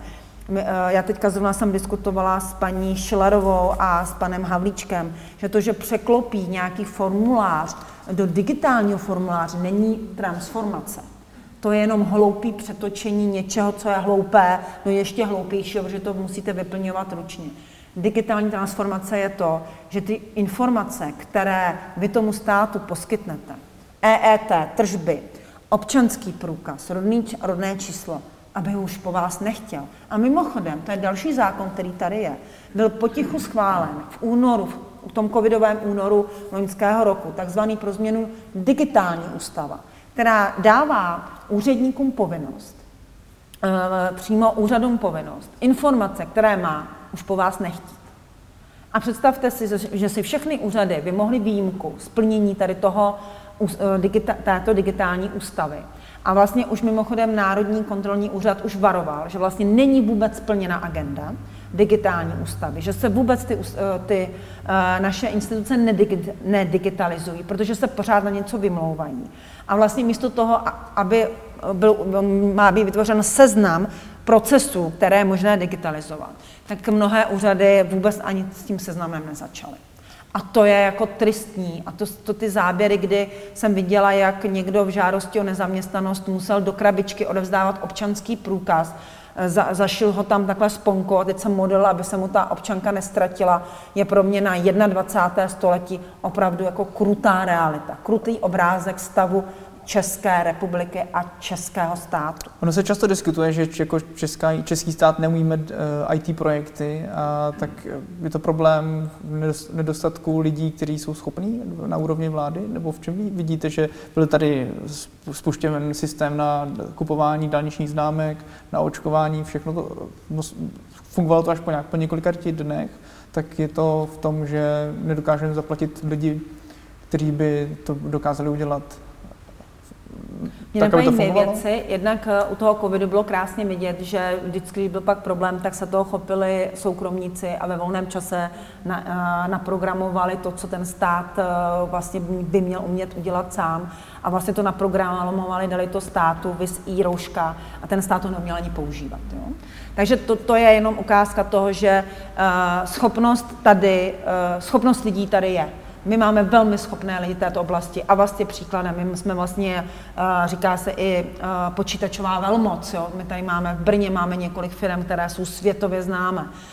Ale uh, co neumí ten stát a stát to neumí jakoby implementovat. A já jsem si, když to takhle mluvil, tak jsem si vzpomněla, jsem nedávno točila rozhovor pro Český rozhlas, jak to bylo doopravdy, je to historický rozhovor o jednom vlastně, on se ani neví, je to původem český ekonom Josef Schumpeter který je autorem teorie inovací. A ten má úžasnou jednu věc a proto mě to napadlo s vámi. On říká, záleží na, no řeknu to anglická slovo, incentivech, na popudech motivaci. Vy, když nastavíte správně motivace, teď budu mluvit jak nějaký coach, nějaký korporace, když nastavíte správně incentivy, tedy motivace, to je jako doma. Když dětem dáte správnou motivaci vynášet koš, nebo dáte jim tu odpovědnost. Hele, všichni máme v této domácnosti nějaké odpovědnosti. Kterou odpovědnost si vybereš ty? Určitě tu, tu větu jste doma slyšel. Taky slyšel, to dělám, slyšel. jo, koučů to doma. Jo, kterou odpovědnost, tady máš tři věci, vyber si, co budeš doma dělat. Prostě všichni jsme odpovědní za tuhle tu domácnost a všichni chceme mít hezkou domácnost.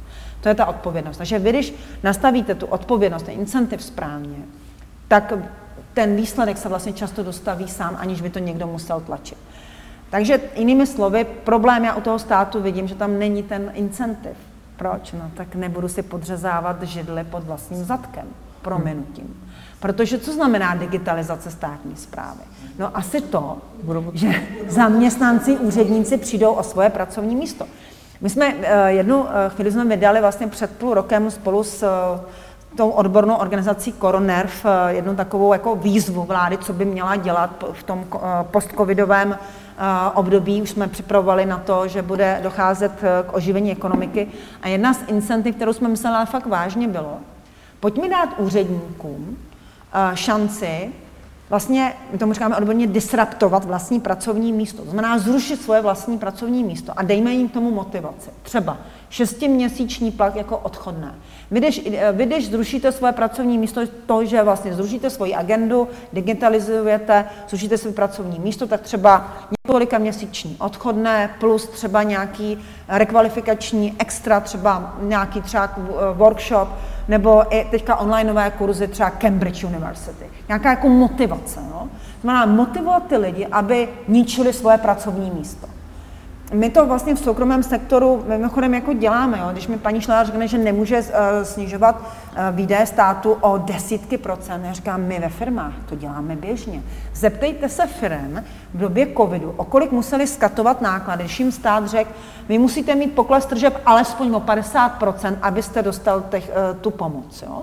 To znamená, jako když stát říká firmám, že musí mít pokles o více než 50% a pak sám si řekne, no ale my o těch 10% prostě ušetřit nemáme kde. No do prčic mají kde. Jenom kdyby dělali sdílená pracovní místa, tak polovina úřadu se může opustit, může se prodat, může se pronajmout a úředníci budou prostě pracovat z domova. Ježíš Majra, můžeme pracovat my, my se pronajímáme židli v kanceláři. A my teďka místo toho, aby jsme byla, byli na těch patrech, co jsme byli banka, tak jsme tam teďka tři instituce v jednom, jak jsme teďka kupovali ty instituce. Takže najednou se tam vede banka, stavební spořitelna a, a Equa do těch stejných židlí. No jak je to možný? No, no, protože jsme prostě začali vést sdílená pracovní místa a home office. A je to proto, že vlastně ušetříme dvě budovy. A to, to, to, to není malý náklad. To máte provoz, to máte nájemný, to máte také udržbu, také ty úředníky. Protože ne každý to dá, selektivně výběr. Dáš to, nedáš to, zkus najít práci jinde. Tečka. Aspoň ty firmy budou mít zaměstnance, který tady teďka nejsou. Firmy, že hrají, nemají zaměstnance. V restauracích otevřeli restaurace, Nevím, jak je to tady. Náda se zeptám dneska, až tady budu procházet, už se strašně těším na procházku městem. Budu se ptát v restauraci, jestli mají dostatek zaměstnanců. Já mám ráda takový to šetření, šetření uh, průzkum v poli. Uh, v Praze vím, že mnoho restaurací řeklo, že mě se vrátila polovina personálu. Nechtějí. protože si zvykli, třeba pracují už někde jinde, zvykli si, že když jsme měli okýnko, pracovalo se jenom do tří, protože ve tři už nikdo v těch kanceláří u nás nebyl, tak prostě ve tři chodili domů a teď najednou prostě do osmi a vlastně si zvykli na to, že chodili domů dřív. Je to, pro mě to taky je to je zase změna, musím vlastně vozit teďka děti do školy, předtím jsme byli doma, svým způsobem mě se jako upřímně řečeno zlepšila kvalita života během toho covidu, že jsem byla fakt doma, eh, já mám naštěstí to, že má, děti mají pokojíčky, každý měl počítač, takže ono mě se to, já, já to přiznám, mě se to říká dobře, ale eh, pro mnohé rodiny, a o těch jsem já taky mluvila, nebyly doma počítače, nebyl internet, nikdo se nepostaral, nikdo se nezajímal. A my, já jenom chci říct, že vlastně ta jednoduchost toho, že vlastně můžete pracovat doma, máme, máme to zázemí, děti mohly se také vzdělávat doma, měli to zázemí, tak to svým způsobem bylo jednoduché, mm-hmm. Ale zároveň eh, já jsem člověk společenský a potřebuji ten kontakt, potřebuji vědět, co se v té firmě děje, potřebuji se potkávat s lidmi, takže se vracíme. Ale už to je takové, už to není takové ráno vstát, v pyžamu sednout počítači a v 9 večer od něj odejít a říct, že já jsem si ani nevyčistila zuby, tak jsem to na sebe práskla. Pojďme se ještě dotknout těch, uh, my jsme se tě dotkli výdajů, Říkala jste, že uh, je tady automatizace uh, spoustu věc, a spoustu ve, ve, ve, ve veřejném sektoru to zažíváme, že jak automatizace, automatizace, umělá inteligence, všechno tohle prostupuje a stát to trošku zatím nebere v potaz. Vidíte tam ale vy ještě nějaké jiné možnosti, kde by se dalo šetřit? To by, kdyby to měla to příští vláda šetřit? Já budu komentovat ten graf, aby jsme byli uh, asi efektivnější i v, tom, uh, v té komunikaci a vysvětlování.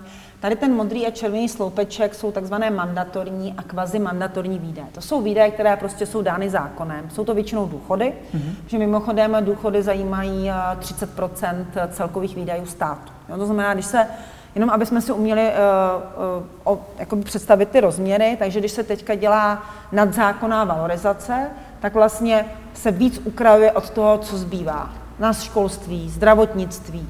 Prostě není to nekonečná suma, je tam konečná suma a ta se přerozděluje. Když dáme víc na důchody, tak bude chybět na to ostatní, nebo to půjde na dluh. Teď to jde určitě na dluh. Takže ty kvazy a ty mandatorní výdaje, tam musíte změnit zákon.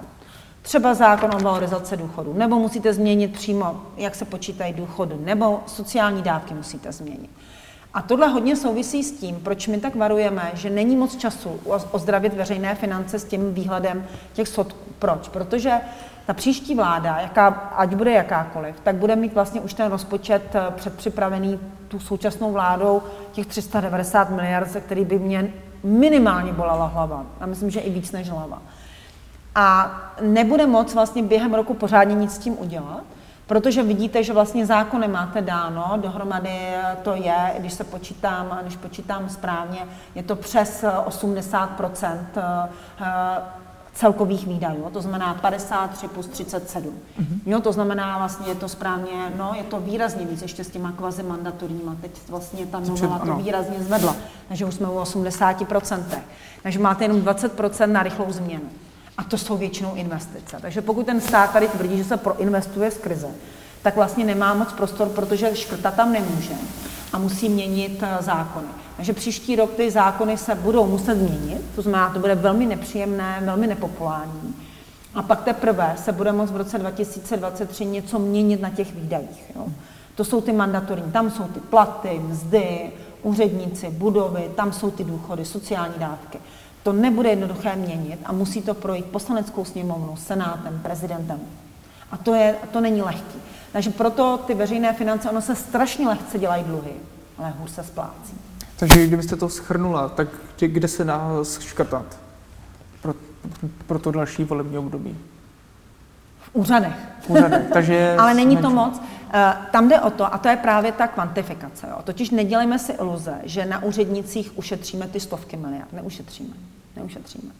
Ušetříme, když budeme hodně drsní, tak ušetříme jednotky miliard z počátku, protože eh, to, abyste ušetřili, musíte udělat revizi procesu. To znamená, kdo co dělá a jak. A proč. To proč tam je taky důležité. Jestli opravdu tady ta agenda, jestli je nutná, Jestli ten, ta informace už nikde neleží, jenom že ty úřady si ji nepřeposílají.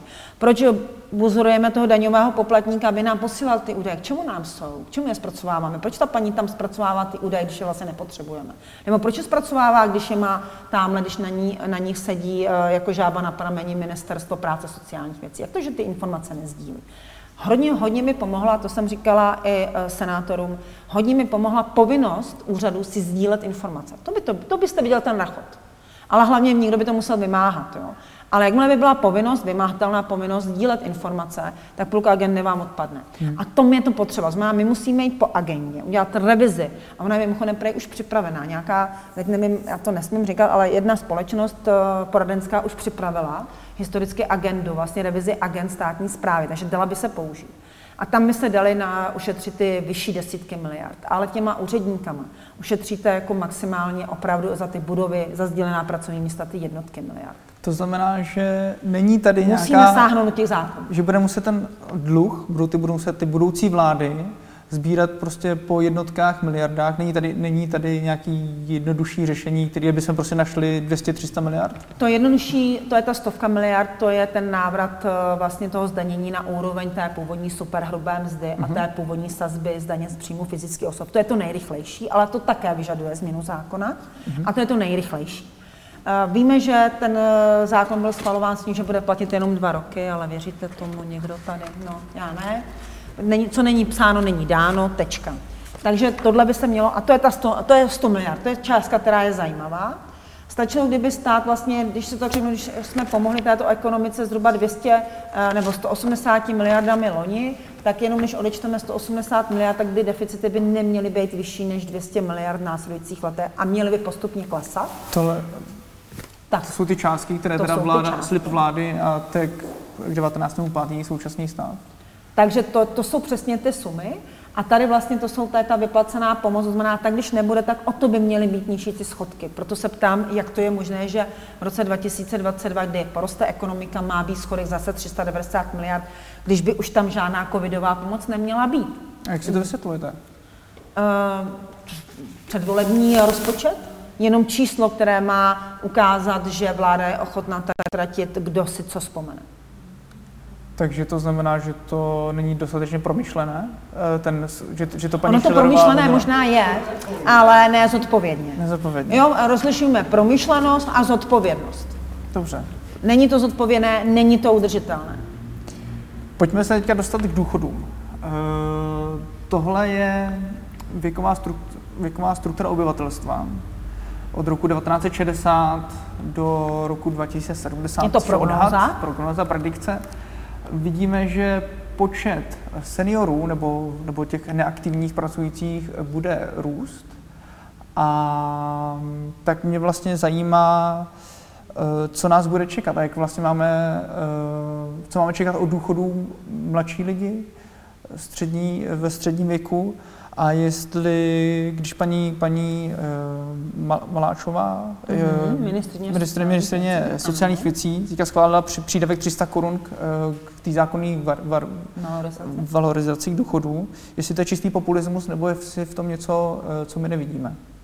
Já vám řeknu příběh. Když se uh, uzákonila uh, takzvaná ta zákonná valorizace, to znamená pravidlo pro to, jakým způsobem se budou zvedat uh, daně, pardon, důchody, kdy se budou zvedat důchody, v budoucnu, tak my jsme ekonomé docela jásav, že jsme říkali konečně tady pravidlo, které bude omezovat populismus. Protože jsme předpokládali, že to pravidlo je jasně transparentní. Je to dáno nárůstem životních nákladů důchodců. To je speciální index, který můžete najít na Českém statistickém úřadu. A plus je to dáno polovičním nárůstem eh, mzdy. Je to korektní, že udržujete i ten vztah mezi důchodem a pracovním příjmem. A výsledek je, že tady máme výjimečné valorizace. Jako z jakého důvodu? Proč? To znamená, já ekonom říkám, ano, valorizujeme, ale podle pravidel, protože to pravidlo reflektuje růst životních nákladů a reflektuje růst eh, reálné mzdy v ekonomice. Nic navíc tam vůbec nemá být. To znamená, je to populismus, to kupování si hlasů. Když jsme tehdy diskutovali s paní Maláčovou naživo, v mnoha médiích to rouškovné, kde já jsem byla obvinována, že nemám ráda důchodce. Já jsem řekla, já mám ráda důchodce, miluje, moje rodiče jsou důchodci, tchány důchodce. tak pak se mě líbil můj tchán, který mi pak volal a říkal, no, já jsem ti chtěl zavolat už předtím, a škoda, že jsem to neudělal. Protože já jako důchodce, já jsem během covidu ušetřil, protože jsem nechodil s dětkama na pivo, neměl jsem možnost nikam vyrazit, byl jsem zavřený doma, kupoval jsem minimální nákup, občas jste mi pomohli s nákupem, občas pomohl eh, eh, švagr s nákupem, takže jste mi toho koupili vždycky méně, než jsem chtěl, jenom to, co, jste, co jsem vám tam napsala, já si vždycky kupuju víc.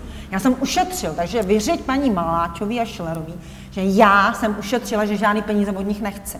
Takže to byla úžasná spontánní reakce mého, mého tchána, za, za kterou děkuji. Škoda, že přišla až poté, protože to by samozřejmě paní Šlerový řekla. Ale já jsem argumentovala jinými čísly, protože my máme statistiku. My máme statistiku růstu životních nákladů důchodců.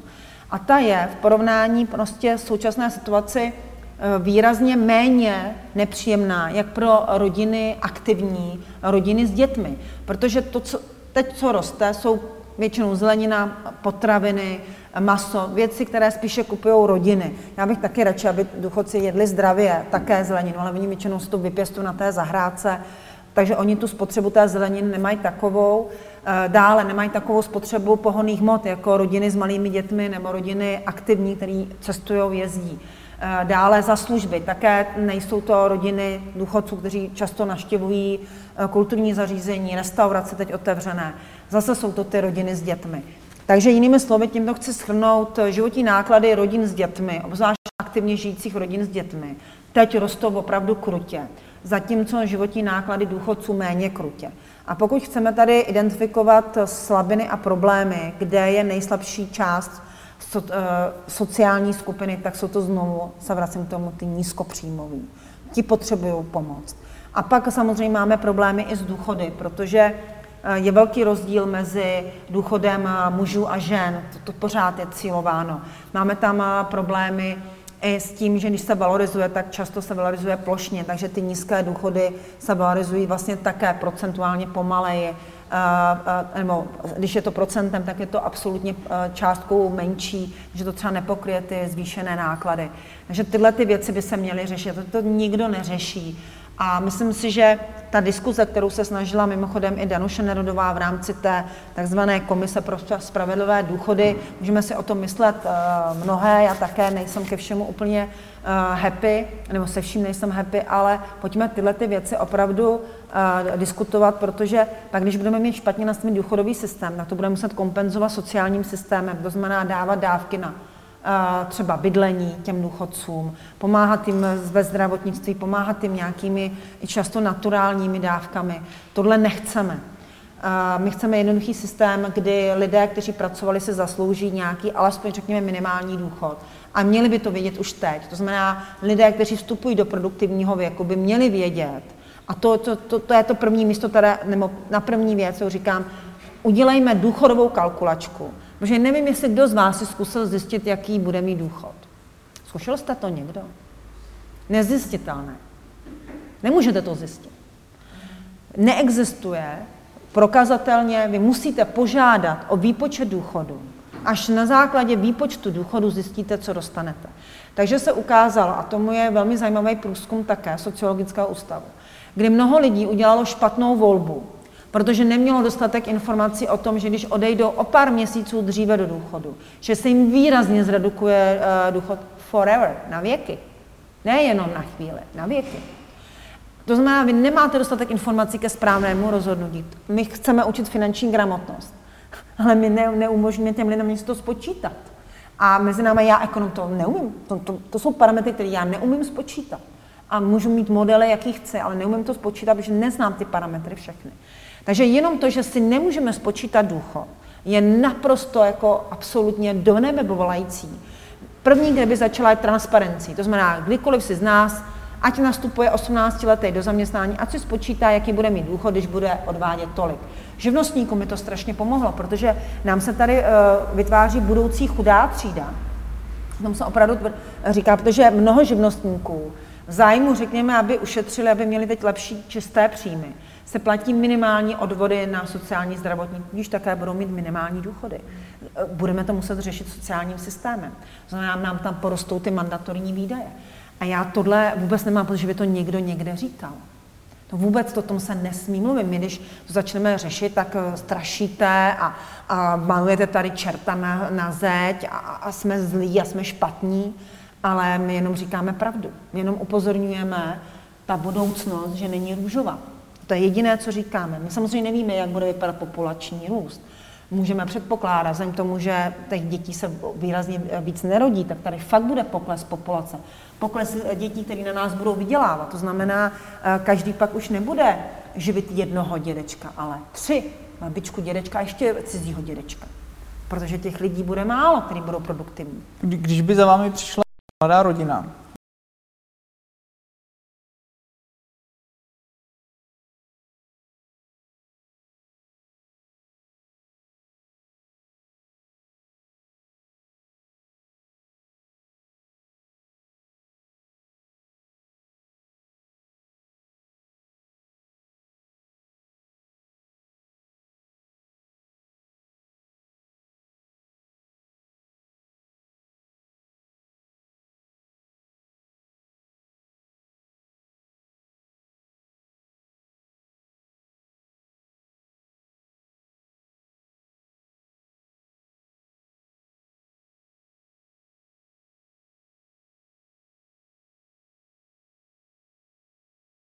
příjem, něco, co prostě každý bude vědět, že když přijde o pracovní příjem a pracoval, nějak přispíval do společné kasy, měl tu zodpovědnost společenskou, tak prostě od toho státu na nějakou dobu dostane ten minimální zaručený příjem. Pro mě to je docela jako zajímavá varianta řešení zbytečně složitých sociálních i důchodových systémů. Takže věřím, že tady nějaký minimální důchod bude. Ale je to minimální. No slovo minimální je tam důležitý. Zaručený neznamená, že vám to, vlastně to zaručený vůbec neznamená, že vám zajistí současnou životní úroveň. Vůbec. To tady jako řeknu třikrát. Vůbec. Minimální znamená, že budete přežívat. A jestli nechcete mít ten pád s nástupem důchodu, nebo že invalidního, nebo předčasného, nebo starobního, normálního důchodu, a nechcete zažít pád životní úrovně, tak musíte šetřit. Musíte hledat ty úspory a právě a zase se vracíme k těm nízkopříjmovým. Ti nemají kde šetřit, nemají z čeho šetřit, protože nemají. Oni jedou z měsíce na měsíc, často si musí půjčit. Přijde mimořádný výdaj, to bylo zase sociologický průzkum. E, to jsou ty právě dluhy, které pak vzniknou. E, není to myčka, tu ani nemají, ale to je prostě, e, vypadne boiler, nebo se rozbije auto, nebo mm, děti, něco, něco se stane, nedej bože tak eh, prostě ty eh, rezervy nejsou a oni se zadlužují, dostávají se do té dluhové pasti. A tohle bychom, myslím, že bychom jako společnost měli hodně cílovat a měli jsme zajistit, aby ten zaručený budoucí příjem zajistil nám nějak, nějaký slušný standard, který jako společnost uznáme, že je slušný. Ale ten zbytek je na nás. Je to na nás, je to naše odpovědnost. A musíme vlastně učit ty lidi eh, opravdu uvažovat o tom, že ta budoucnost je na nich a jak si to zařídí, tak to budou mít. No a jedna věc je našetřit peníze a druhá teda, kam je na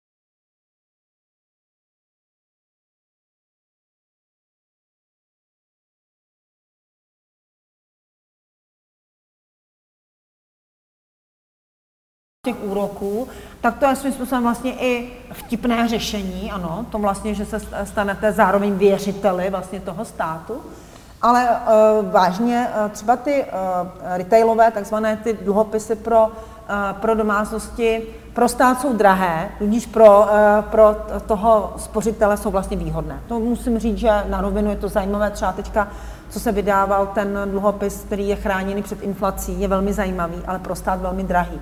Takže já jako ekonom mám dilema. Já jsem se ho nekoupila, protože já bych měla opravdu jako problém, problém osobní, protože to je nevýhodné pro stát. Mm-hmm. Ale vím, že by to bylo výhodné pro mě, pro investora.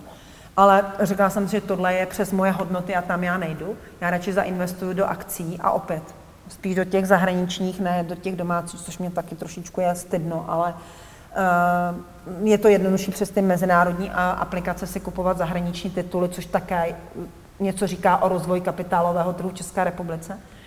Takže bych taky byla ráda za více firm, a už se to zlepšuje teda na tom kapitálovém trhu českém. Investovat ano a e, je to o tom, jaké máte možnosti, e, jaký, jaký máte horizont, jaké máte příjmy, tam strašně moc proměných, každý to má jinak. Já jenom řeknu takovou jednu věc, kterou hodně teďka diskutujeme v odborných kruzích, protože tím, jak máme problém s těmi důchody a lidé s vyššími příjmy si uvědomují, že se na ten stát nebudou moc poléhat, tak si udělali vlastní důchodovou reformu. Napadá vás, jak to udělali vlastní Koupili si nemovitost. Chytrej kluk. Jste scout, ne? Asi jo. tak.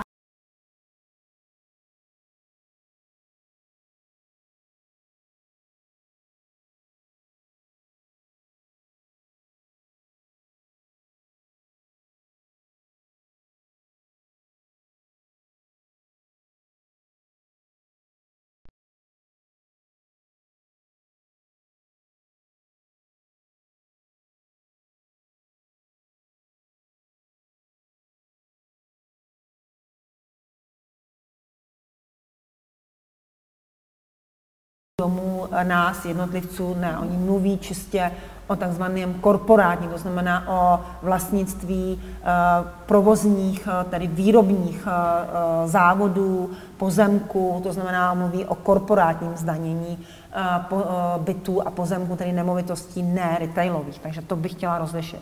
Ale tudíž to zdanění, když se bavíme o majetku, musí zohledňovat i to, že prostě ten, ty, ty lidé se chovali zodpovědně a nakoupili se vlastně ty nemovitosti, protože chtějí být zodpovědní a chtějí to mít jako budoucí příjem ke svému budoucímu důchodu.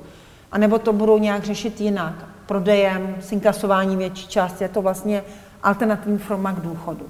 A za to bychom je neměli trestat. Jo. Ale můžeme se bavit o, o, o těch investicích, které jdou opravdu jako biznisu. To znamená, máme tady firmy, které nakupují nemovitosti a poskytují to jako pronájem to je, to je, to je firemní. To, to, ano, tam se bavíme o tom vyšším zdanění těch právnických osob, ale nemluvíme se o těch jednotlivostech.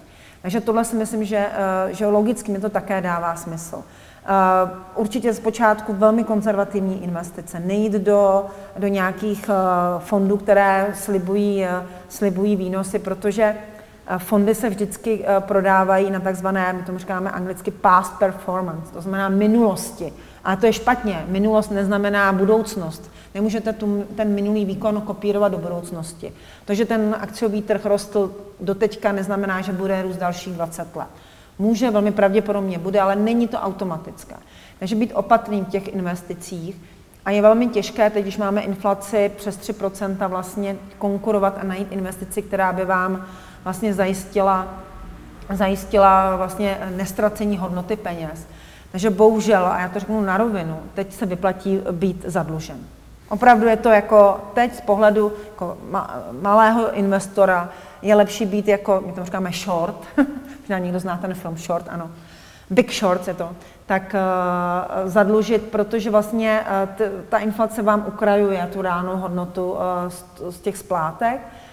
Uh, ale má to svoje náklady, vy musíte vždycky vědět, kde je ta hranice, kdy se ještě vyplatí třeba si půjčit na tu nemovitost, nebo si půjčit na něco, na nějaký investiční nápad nebo biznisový nápad. Velmi opatrné, ale zároveň vytvářet si ty rezervy a snažit se najít nějaké rozumné úročení, ne na běžných účtech, kde se teďka vlá, vá, v úvozovkách válí přes 330 miliard korun jenom u domácností, právě díky té důchodové reformě a odložené spotřeby a tak a dostat to prostě do těch investic, ale opatrně, to znamená termínované vklady, eh, nějaké formy pojištění, samozřejmě máme tady ty důchodové fondy, různé fondy. Já tady nesmím doporučovat, musím dát disclaimer, všechno, co tady říkám, není v žádném případě pro vás doporučení. Ale jde o to prostě hledat, pobavit se s někým, nechat si poradit. Tyhle věci je lepší řešit s někým, někým zkušeným a nejenom s jedním, ne, že půjdete tady do první pobočky, první otevřených dveří a, a tam, tam to uložíte. Ne, projděte si, zeptejte se sousedů, kdo je jak kde spokojený, jaké má zkušenosti, obejdete si, zjistěte si, kde, jaké jsou možnosti, hlavně buďte opatrní a e, nenechte se úplně nalákat na něco, co vypadá na první pohled dobře, protože většinou pak jako tam jsou pak nějaké poplatky, nějaké problémy nebo podobně. Naštěstí už kampeličky už nejsou takový problém, jako byl v devadesátkách ale dávejme si na ty peníze pomoc, protože, pozor, protože ty peníze se jako no, opravdu netisknou. Jak jsem říkala, vysvětlila svým dětem, že ty peníze se fakt netisknou. Takže bychom to schrnuli. Takže kdyby přišla mladá rodina, například eh, za váma ptala se, eh, tak to znamená, že eh, nespolehat na stát na 100%, a zajímat se, vzdělávat se, vzdělávat se o tom, jak můžu teda ty své našetřené peníze investovat postupně. Abych si teda zajistil no.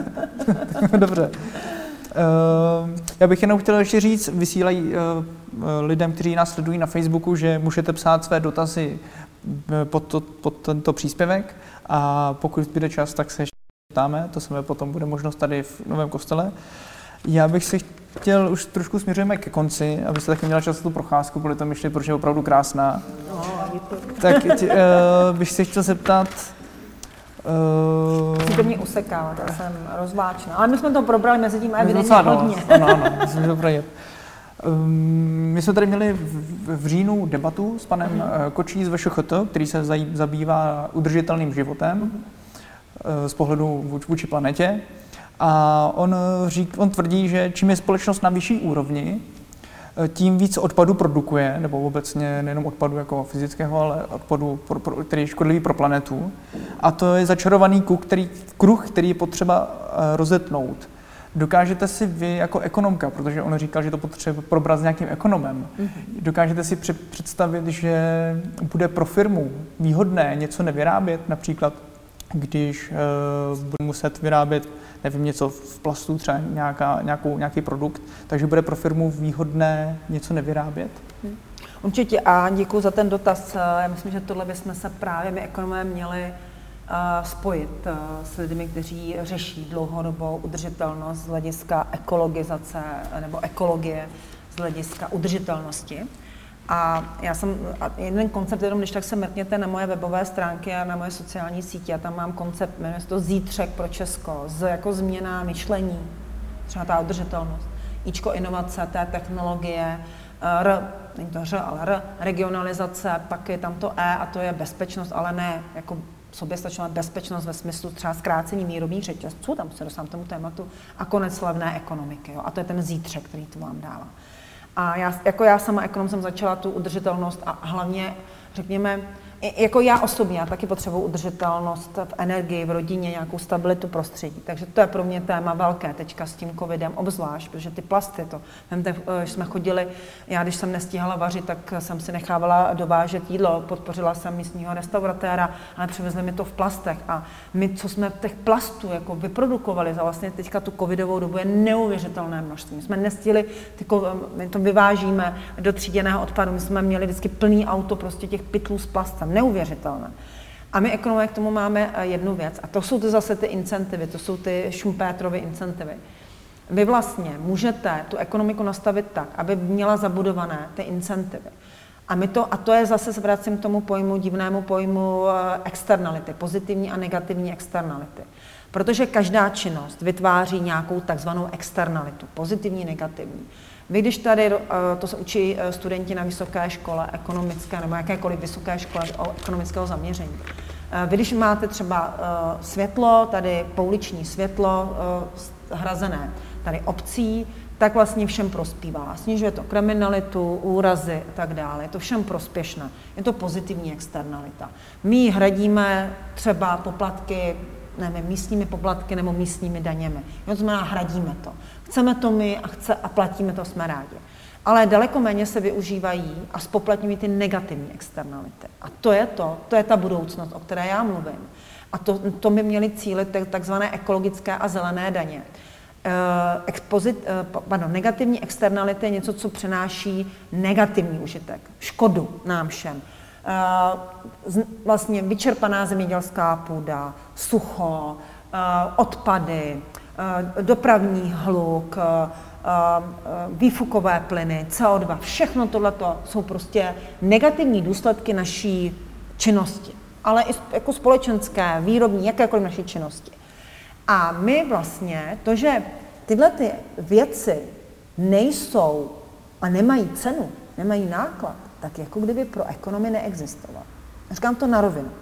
Ekonomie je o tom, to se učí v základech kurzu ekonomie, možná už i na střední škole, to by bylo super, by se to tam fakt i učilo, že uh, vlastně my měříme tady těma všema milionovými ukazatelemi jenom to, co prochází trhem. Co prochází trhem má cenu. Co nemá cenu, trhem neprochází. Tudíž my potřebujeme tyhle ty negativní věci I ty pozitivní, ale ty hlavně negativní. Tam nejsou. Dostat do toho trhu. A my je dostaneme tak, že se snažíme ří, říci, dobře, ten rohlík, který budeme dovážet třeba z Hradce Králové, a ne tady z Litomyšle, nemůže stát to stejné, jako stojí rohlík z Litomyšle. To nám je tady všem, myslím, že jasné, a nemusíme mít PhD z ekonomie. Tudíž, jak to udělá? No, v případě, že budeme dovážet ten rohlík, tak ano, jestli tady někdo chce rohlíky jenom z Hradce Králové, tak ať zaplatí ty dopravní náklady plus CO2, plus naftu, plus uh, to, že vlastně eh, je zneuží, nebo zneu, ne, ne, používána víc uh, cesta. A prostě ten dopad kolony, na planetu. Dopad kompletní. Hmm. A to je to, co ekonomie, nebo ekonomie to umí, ona nabízí řešení, ale není to implementováno v praxi. Takže já budu velmi ráda, klidně se s kolegou spojíme. A to je, věc, to je právě věc, kdy my odborníci ze všech řád musíme tlačit na odpovědné osoby, aby tohleto začali zvažovat a začali, my tomu říkáme, internacionalizovat externality, to znamená dávat je do ceny. Je to vlastně svým způsobem třeba i povolenky na uh, vypouštění emisí. Trošku se to zvrhlo, ale to byla ta primární, ten primární úmysl. Jakoby dostat tu cenu toho, že vypouštíte skleníkové plyny a CO2 do vzduší, dostat ji do ceny toho, té, toho energetického zdroje. To znamená, my bychom měli eh, energie také platit podle toho, kolik vlastně nás stojí na životním prostředí. Pokud uh, spalujeme, tak já říkám někdy kočky a kocoury, to často u nás dole v Níchovicích, jak tam je kotlík, tam spaluje lidi cokoliv, kam tyhle by měli platit extra náklady, protože vlastně tady všem kazí ovzduší. Jo, takže to jsou takové věci, které vlastně my ekonomé máme na to řešení, ale není to používáno. Budeme se těšit, že se s panem Kočím, Vladimírem Kočím, trošku to potkáte a uvidíme z toho nějaké praktické plody. Chýlíme se ke konci. Já mám pro vás ještě poslední dotaz před dotazama. Eh, a to je trošku osobní dotaz. Jste hlavní ekonomka Raiffeisenbank, jste na vysoké pozici, jste úspěšná žena. Jak vnímáte pozici žen v České republice? na vedoucích pozicích nebo různě. Prostě jak vnímáte pozici žen v České republice, jestli jsme se posunuli někam a jestli je stále problém, když je žena, my jsme to trošku teda nakousla, ale s tou mateřskou dovolenou a jestli je prostě problém třeba na vysokých pozicích zaměstnávat ženy a tak, jestli jsme se v tomhle tom jako česká společnost posunuli. Hmm. Uh, myslím, že mám dobrou zprávu, myslím, že posunuli. Uh, myslím, že i teďka celkem, i během toho covidu a, a teďka velkého tlaku na teď jsem tomu říká, uh, udržitelný rozvoj, uh, tlak na odpovědnost firm, se to i celkem dynamizovalo, vlastně akcelerovalo to. A já to sama vnímám i na sobě. On ten, pro ty ženy samozřejmě vstup do, té, do toho jako biznesu, do toho vlastního podnikání může být složitý v situaci, kdy třeba nemáte úplnou podporu v rodině, Uh, já, jakoby automaticky se očekává, že žena že se bude starat o tu domácnost, ale nemusí to tak být, záleží, jak se to také nastavíme. Samozřejmě nějaké biologické věci tady jsou, to znamená, jako mm, prostě my jsme ty, co budeme rodit a budeme pořád rodit a určitě nechceme se toho vzdát, ale je to věc, která nás třeba na chvíli zastaví, ale zase nás může posunout, protože já sama jsem se vlastně díky mateřské, dvou mateřským stala nejlepším manažerem svého času. Já jsem nejlepším time manager může, já můžu koučovat time management teďka, ale díky mateřské. Multitasking, to je věc, která se teďka zase říká, že není hodná, taky jsem se naučila. Takže mě ta mateřská a ty děti mě učí, mě posouvají děti, takže vůbec bych nechtěla, jako, jako vůbec neříkám, že něčeho takového lituju, ale my bychom měli se zaměřit na, na ty překážky. To znamená, já, a já jsem to i někde zmiňovala, já jsem proti kvótám, že mě kvóty uráží. Eh, my jsme teďka to diskutovali dneska na konferenci Forbes, nejvlivnější zemi Česka. Táňa Lemon, moje vlastně kolegyně z dozorčí rady Čes, uh, Raiffeisenbank, přítelkyně, kamarádka. Jako říkala, hele, pro některé úrovně společností, kde ta změna je velmi těžká, dočasné, nějak rozumně nastavené kvóty jsou asi třeba jedinou možností, jak nějak to posunout. Eh, já spíš mám radši ty motivátory, ty pozitivní, ne ty negativní, že musíme. Já radši, hele, pojďme to měnit, bavme se tom, ukazujme ty pozitivní stránky. Já třeba z začátku jsem cítila, navíc jsem byla v tom mužském kolektivně to jako, že já mám ráda matematiku, čísla, že to přetahuje spíš muž, muže než ženy, že těch ekonomek taky moc není. A já jsem vždycky byla v tom mužském prostředí, mě to vyhovovalo, ale zároveň jsem se tam těžko hledala, protože jsem byla spíš chlap než žena a mělo to nějaký vývoj. A musím říct, že občas jsem cítila, eh, že třeba při prezentacích u žen to je takové, že eh, musíte zaujmout nejenom, co říkáte, ale také, jak vypadáte. Jo? Je to jako komplikovanější.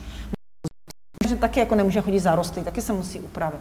Ale často třeba mě mrzí ty diskuze, když eh, my se snažíme diskutovat opravdu věci, objektivní nebo opravdu věcně, a teď tam pod tím v té diskuzi na sociálních sítích jsou, kdo má jaký vlasy, kdo má jaký účast. Mě tohle uráží a třeba to není na mě, ale to ale na kolegyně, ale mě to i tak uráží i za ní. Já tyhle věci nemám ráda.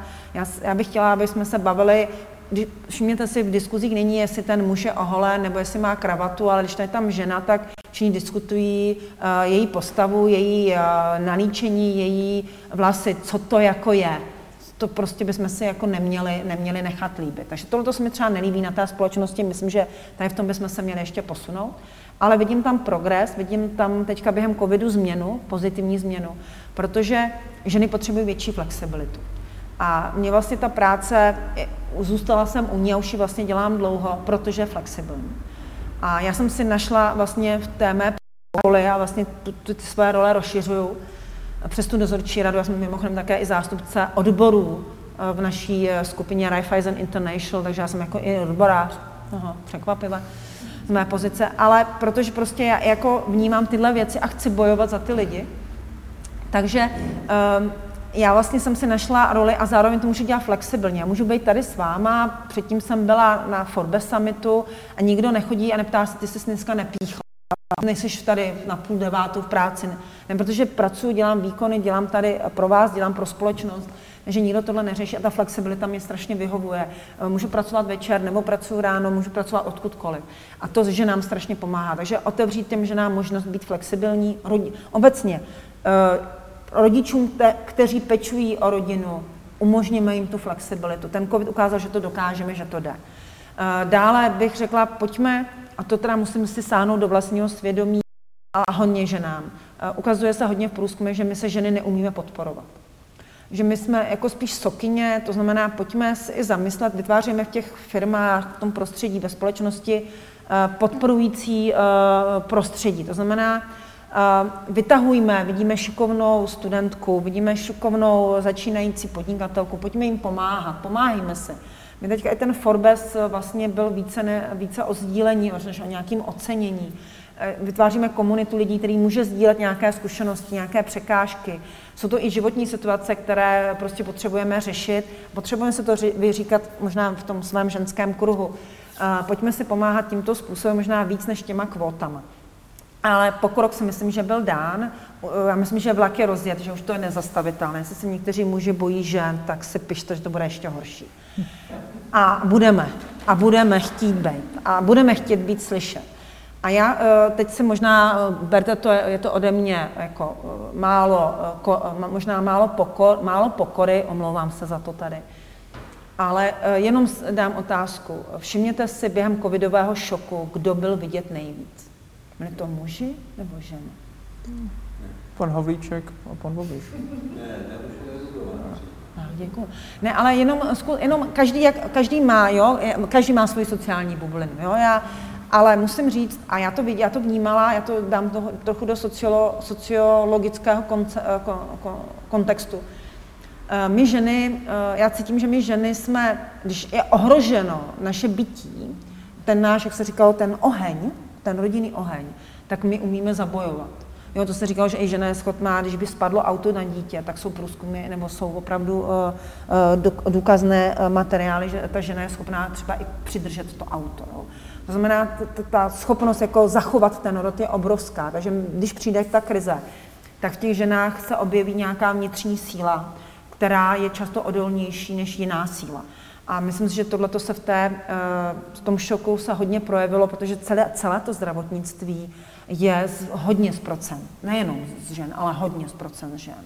A vemte si, dali jsme to, dali jsme to, jo.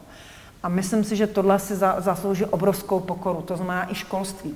Eh, paní učitelky, paní ředitelky mají také doma děti. Také měli doma manžela, který najednou nechodil do práce, nestravoval se v jídelně a muselo se řešit jídlo jo, pro domácnost, nakupovat a tak dále. Jo, a teď, teď jsou to opravdu věci, takové niance, ale já si myslím, že my jsme si o ten prostor řekli a já doufám, že si ten prostor, jakože ten prostor zase nevyklidíme a, a, a neskončíme úplně zase v tichosti a necháme to tady tak už mudlat, jo, eh, ty představitele. Ale mě ještě jedna věc a já se omlouvám, že to do toho vstupuju. Eh, že já jsem dneska, jak jsem k vám jela, tak přiznám se, asi jsem ne vždycky dávala pozor eh, k řízení, jak mám automat, tak mě to svádí. Tak vznikla velmi zajímavá diskuze mezi vlivem a odpovědností. A tohle bych tady, a to myslím, že tady to správné místo. To zdůraznit. A to, že někdo vlivný, bohužel v této eh, zemi neznamená, že je zodpovědný. A myslím si, že tyhle dvě kategorie by měly být, jít spolu být puzzle, který do sebe zapadá. Mám-li vliv, měl bych mít taky odpovědnost. A také se zodpovídat za, to, za ty činy. A tady bych uh, strašně moc přála skautům, všem voličům, všem občanům České republiky, aby se nad tím zamysleli. Protože když někdo má vliv něco změnit, tak je také zároveň odpovědný za to, co bude co dělat, jak to bude. A, a také se nám bude zodpovídat že eh, bych velmi ráda, aby ty vlivy, aby různé žebříčky vlivosti byly zároveň spojeny i s odpovědností. A vlastně s tou dlouhodobostí, s tou udržitelností a s tím, že tady tu zemi nevypleníme, a to se vracíme k tomu názvu eh, tohoto sezení, že tady ta země bude pro mladé, protože ti lidé, kteří mají vliv, tak se budou chovat zodpovědně. Dobře, moc děkuju. Eh, já bych dal teďka malý prostor na otázky, jestli zde někdo v sále má otázku, poprosím. Já mám připomínku. Ptal jsi se, co říci mladým manželům, když by chtěli mít jakési zajištění pro. Tak já bych měl ještě jeden návrh, ale nevím, jestli projde ekonomicky aby měli tolik dětí, kolik jdou, aby do nich investovali, co jenom mohou. Protože to je možná taky jedna jistina, nejenom ty baráky. Trošku arabský eh, za to, ale... No na KDU ČSL určitě eh, Mariano Jurečka by byl rád.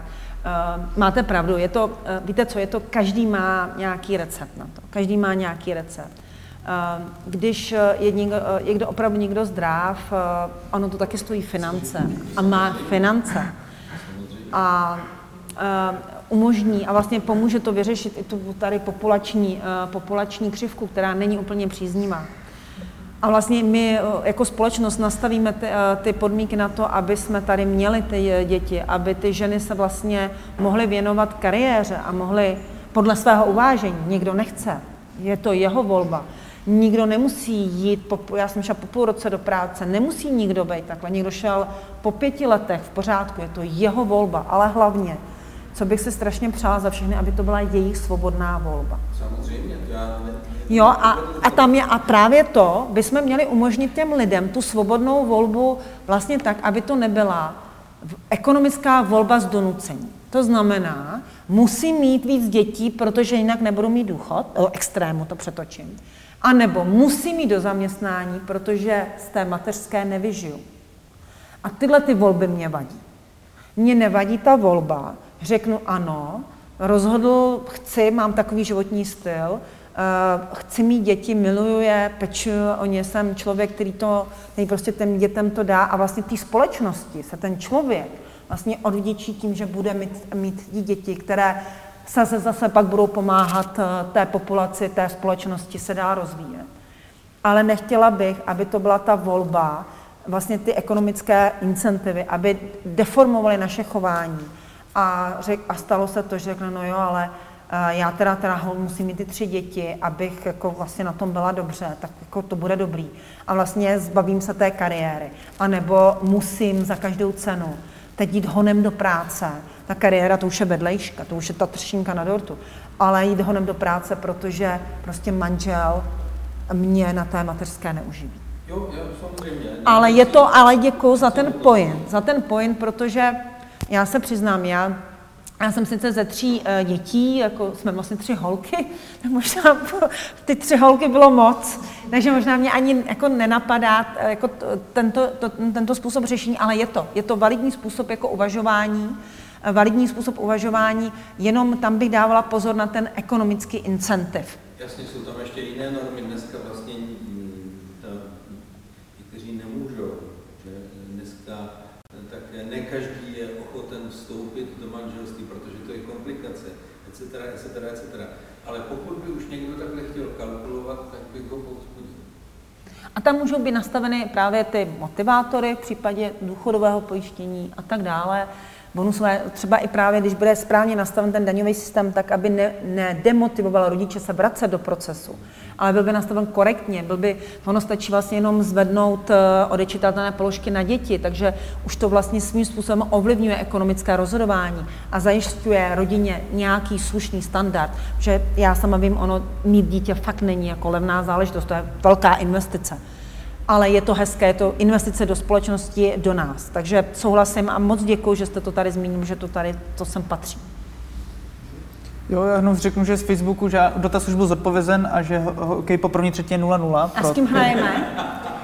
Teď s Finskem. Jo, Nebo? jo já, já nevím, já vůbec, já se, já se přiznám, já jsem, takže sportovcům, to je super, takže gratuluju a držím Proč měl dotaz? No,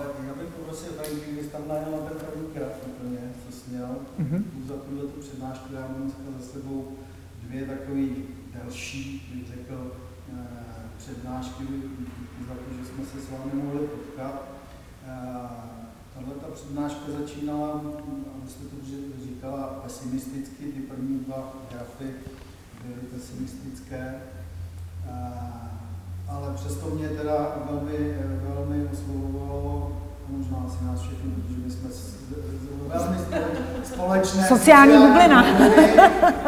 Že vlastně se tam táhla jako červená ta odpovědnost. Eh, to druhé vystoupení, které dneska trvalo 40 minut, bylo vystoupení našeho premiéra, který jsem měl teda díky tomu, že mám takové dobré stání, tak jsem si ho mohl poslechnout. A to se přiznám, to si možná protože to jsem měl pocit, že žiju v absolutním rádi, což je eh, absolutní kontrast, kontrast eh, toho, co jsme si tady povídali. Ale já tady nechci dělat politiku, protože já se politikou živím a to by někdo řekl, že jsem to zneužil. Eh, já úplně selsky se zeptám tady na tomhle prvním grafu. To je časová přímka 23 let, jestli dobře vidím. Mm-hmm. Z těch všech čísel je tam vlastně 22 čísel směrem dolů jenom jedno číslo nahoru. Dvě, tady ale no, malý, malinký. No, to je tak malý, že bych fakt to je, na dálku musel... Tomu se říká kladná nula. A teď já, já si pokládám jednu takovou obyčejnou selskou otázku. Já kdybych takhle hospodařil jako rodina, tak jsem v pytli. Jste v tom konkurzu. Ne, já bych si to nemohl dovolit, protože by po mně skočili exekuce, já prostě musím splácet, musím splácet bydlení, hypotéku, náklady rodiny a ten stát takové hospodaří a myslím si, že Franky tady ubral jenom těch 23 let, ale ta eh, časová úsečka je delší. A bohužel to není, a to je ten druhý graf, není jenom úsečka eh, a ten graf jakoby, nebo ten další, eh, jenom České republiky. A dokonce bych si troufnul říct, že to není ani jenom tí Evropské unie, tam skákali mm-hmm. A já se úplně selsky ptám, jak je to možné a jak to vůbec může fungovat. Když říkáme, to jednou budou platit naše děti, ale je to 20 nebo 30 let nebo 50 let už neplatíme. Jak je to v té ekonomice vůbec možné? Eh, že platí, to já jsem jednou slyšel od ministra financí Sobotky, od pozdějšího premiéra, který řekl, jako miliardový dluhy nikdo neřeší. No miliardový, teď už máme, teď už máme bilionový. Je že je opravdu neřeší. Jak ta ekonomika vůbec tohle může v sobě? Vím, kam míříte. Eh, dáme to. No. Je to jednoduché, protože na rozdíl, a to já už jsem to trochu zmiňovala, zapadlo to tam přívalu informací, na rozdíl od vás jako fyzické osoby, vy máte daný životní cyklus. Ten je dán, narodíte se, někdy prostě nás opustíte, přeju vám, že to bude hodně, hodně, hodně dávno, do budoucna. Ale u toho státu ten je tady perpetuum, ten je tady na věky. Jinými slovy, stát nesplácí jistinu, ale vy ji splácet musíte. To znamená, když si půjčíte tu hypotéku, tak eh, vy musíte splácet úroky a tu částku, kterou si půjčil. Stát splácí jen úroky, ne tu absolutní částku a není nucen. Může, jo? to znamená, to byste pak snižoval ten dluh, kdybyste splácel víc než, úro, než jenom úroky, ale i jistinu. Jak to ta ekonomika může? Protože dluh je dluh. Mm-hmm. Protože nám roste ten, eh, ten graf, pak vám roste vlastně výkonnost ekonomiky. To znamená, historicky generujete hodnotu, která se tady vytvářela a proto vlastně jsou, můžu poprosit ten další graf, proto vlastně si vemte, že i když vám ten dluh zůstává absolutně stejný, jinými slovy nesplácíte, ale nerostete v dluhu, tak vám podíl dluhu vůči velikosti ekonomiky klesá. Jo, takže vlastně tím, jak každý rok něco vyrobíte, něco spotřebujete, jako to je vytvoření hodnoty, tak vy vlastně každý rok něco přidáváte, z čeho se pak ten uvozovkách ta jistina, čeho se jako proti čemu se jistíte. Ta, ta výkonnost ekonomiky je vlastně tím, tou zárukou, vy vlastně, když máte hypotéku, ručíte, zastavujete nemovitost. Tady ten stát zastavuje výkonnost ekonomiky. Naší výkonnost, naší výkonnost firm. To znamená, ten, ty finanční trhy půjčují státu za výkonnost jeho vlastní ekonomiky. Když ta výkonnost začne být slabá, finanční trhy budou chtět, splaťte mi to, nevěřím vám. Proto je důležitý ten poměr vůči výkonnosti ekonomiky. Není, není. Když chcete zastavit nárůst dluhu, vy musíte začít splácet nejenom úroky, ale i jistinu. A jak to, jak to probíhá? Tak, a jak to probíhá? Každý rok ministerstvo financí vydává státní dluhopisy. Nebudu to rozhodnout, pokladniční poukaz státní dluhopisy. A vlastně víme, že každý rok musí vydat tolik, řekněme, příklad 300 miliard na státních dluhopisech, aby jenom dostal zpátky eh, ty prostředky na splácení úroků a jistin, protože najednou nějaký dluhopis dojde ke splatnosti, oni ho musí zaplatit. Ale oni mezi tím vyemitují, vydají jiný dluhopis, kterými splatí tady ten dluhopis. Jo? Takže to, jako kdybyste se choval, že vlastně splátku budete splácet novou splátkou. To je, to byste dělal vy, kdybyste se choval jako stát. To vám jako fyzická osobě samozřejmě neprojde, protože vy můžete opustit eh, tento svět a pak už to po vás nikdo nezaplatí. Ale u státu se předpokládá, že neskrachuje. Tudíž my tam takzvaně rolujeme ten eh, deficit, takže my si půjčíme, zaplatíme ty dluhopisy, které jsou ve splatnosti, zaplatíme z toho ty úroky. A co se teďka bude dít? Samozřejmě tyhle ty sumy budou strašně rychle exponenciálně růst. Jo. To znamená, my budeme vrhat na ten finanční trh větší objem dluhopisů. Ne, hele, podívejte se na tu Českou republiku, to už nejsou 200, 300 miliard, už je půl bilionu. 700 ehm, eh, miliard, a hlavně my už teďka jsme v těch stovkách miliard a jsme v těch bilionech. My za dva roky budeme mít o 2 biliony, pozor, opravdu nekecám, 2 biliony vyšší, eh, vyšší dluh. My jsme začínali pod dvěma biliony a my se velmi brzo a v roce 2000 na přelomu 22-23 dostaneme přes 3 biliony korun dluhu a začali jsme pod dvěma. Strašně krátký časový úsek. Jo. Takže to takhle roste. Takže tohle jenom vysvětluju, proto jsem říkala, že stát primárně splácí úroky, ale ne jistinu. Protože my rolujeme ten dluh.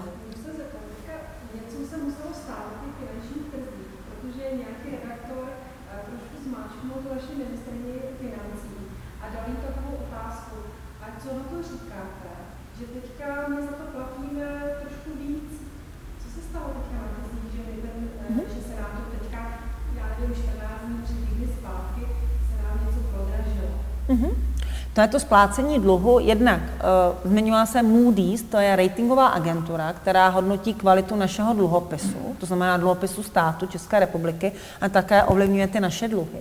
Řekla, že jestli stát nepředstaví ozdravení veřejných financí, že může se zhoršit výhled na ten rating, jo? výhled toho našeho hodnocení. To znamená, eh, jako ve škole, jedničky, dvojky, trojky. Máme jedničkové žáky, dvojkové žáky, trojkové, čtyřkové, pětkové. My jsme teďka dobří dvojkaři. Zjednoduším to. Ve střední a východní Evropě jsou ostatní trojkaři, my jsme dobří dvojkaři. A teďka ta ratingová agentura říká, hele, ale jestli ty se nebudeš učit, tak budeš na trojku. To je to varování, který dala Moody's, když to přeložím do toho jazyka školního. A to znamená, pro ten finanční trh to je menší jistota stability. To znamená, že ten dluh bude větší, bude narůstat a ten finanční trh, no, no to je příležitost na tom vydělat. Tak já chci úrokový sazby výš. Takže oni vzrostly úrokové sazby, nejenom kvůli tady Moody's, ale také kvůli inflaci, protože když vám roste inflace, tak rostou i roste i cena peněz na těch finančních trzích, protože vy chcete jako investor, když někomu půjčíte, tak chcete, aby vám to pokrylo inflaci. Takže když roste inflace, rostou i úrokové sazby, cena peněz, takže vlastně i ten dluh se zdražuje, aniž by Česká národní banka zvedala úrokové sazby. Ten rating je varování, který může být tady za těch okolností velmi reálným činem. A to, že rostly úrokové sazby, se stalo, to už se stalo, to už ty eh, trhy už začínají oceňovat, ale nejenom u nás. Oni rostly i ve Spojených státech, i v Evropě, protože je ta inflace teďka oživená všude. Ale u nás rostly rychleji. My máme teďka mimochodem, jak se paní ministrině možná na to právě reagovat, já si to pamatuju, že ale nejsme na tom špatně. Teď se podívejte, ostatní státy mají dražší uh, dluh. Není to tak. My se stejným ratingem máme po Kataru nejdražší dluh. To znamená, nejsme jakoby tak jako úplně nejlepší, jak to paní ministrině říká. No, takže tam je strašně důležité, a to jako uh, lajkům se špatně to konfrontuje, protože paní Šlarová vždycky ona tak hezky to řekne, jako hodná babička, ale ona, já bych řekla, hodně jako manipuluje uh, čísla. Uh, možná to není manipulace čísla, ale vybírá si čísla, které se jí hodí uh, do té interpretace. To znamená absolutní čísla místo relativních, nebo vynechává to, že ano, eh, Poláci, Maďaři mají vyšší úrokové sazby, protože oni mají také i vyšší inflaci, mají i vyšší základní úrokové sazby. Ale my s našimi sazbami máme na ten rating. Mohli jsme bývali mít levnější dluh, kdyby tady vláda představila fiskální konsolidaci. Mohli jsme mít ten dluh levnější.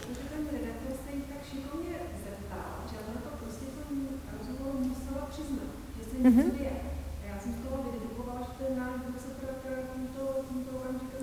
Nebo to má určitě reakce na no, ratingovou agenturu. Na to byla reakce, protože na paní Šlerová na podzim Uh, určitě jsme spolu měli tento, tuto výměnu názor, říkala, no ale ratingové agentury nám rating paní Horská nezměnili, tak tady strašíte zbytečně. A najednou přišla na jaře, že já jsem s těma ratingovými agenturama taky v kontaktu. Oni obejdou nejenom ministerstvo financí, ale Českou národní banku, analytiky místní a ptají se. A vím, že tehdy na podzim jsme to s nimi řešili a já říkám, mě nevadí, že teď, v roce 2020, se stát zadlužuje. Je covidový rok, máme fakt jako výjimečné výdaje. Mě vadí, že uh, evidentně už tehdy nebyl zájem o to ty uh, deficity sundávat v roce 2021, 2020. A oni říkali, dáme dobu hájení, všechny státy se zadlužují, všechny, nechme teďka stát, ať si připraví konsolidaci, když to neudělá, zareagujeme ne, stát to neudělal, představili ten hrozný deficit půl bilionu a při, přišla ratingová agentura přesně to, co jsem čekala, že udělá. Já jsem to teda čekala mimochodem dřív, ale oni řekli, ne, my jim dáme čas, eh, rok 2020 je covidový rok, je to výjimečný rok, ale 2021 už chceme, aby něco předvedli, nepředvedli. A zatím teda předvídá a předvádějí opak, to je to horší opak. No samozřejmě je to o, o volbách, ale tady jsme zpátky u té zodpovědnosti. Jako nemůžeme tady žít jako z voleb do voleb. Kdyby jsme byli v Itálii, že se budou voleby každý půl roku, tak tady budeme mít ty schodky jako raketový. To nejde.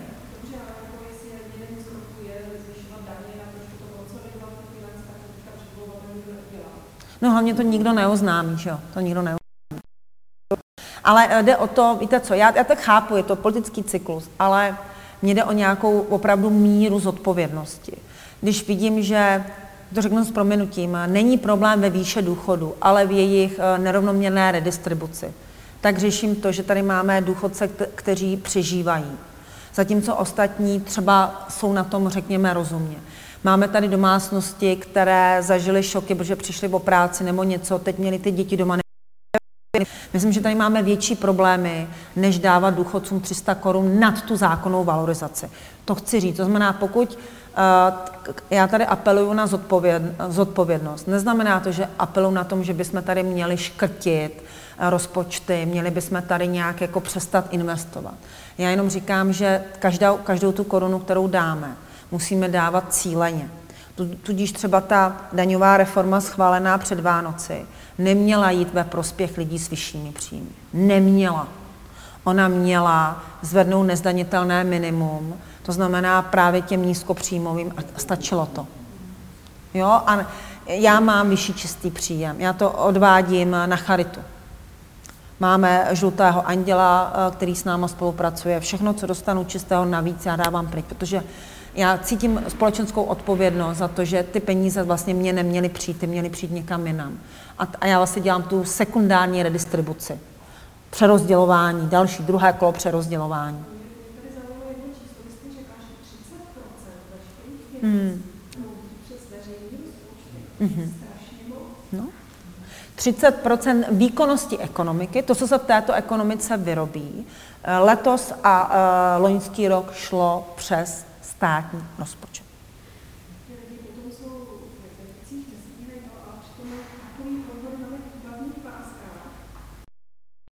A tohle si myslím, že jsou čísla, která by měla jako zaznít eh, častěji, protože eh, pak tou, tou důchodovou ne, nereformou my se můžeme dostat k tomu, a to se podržte, ty výdaje mohou být polovina výkonnosti ekonomiky. To už je, to už je za socíku.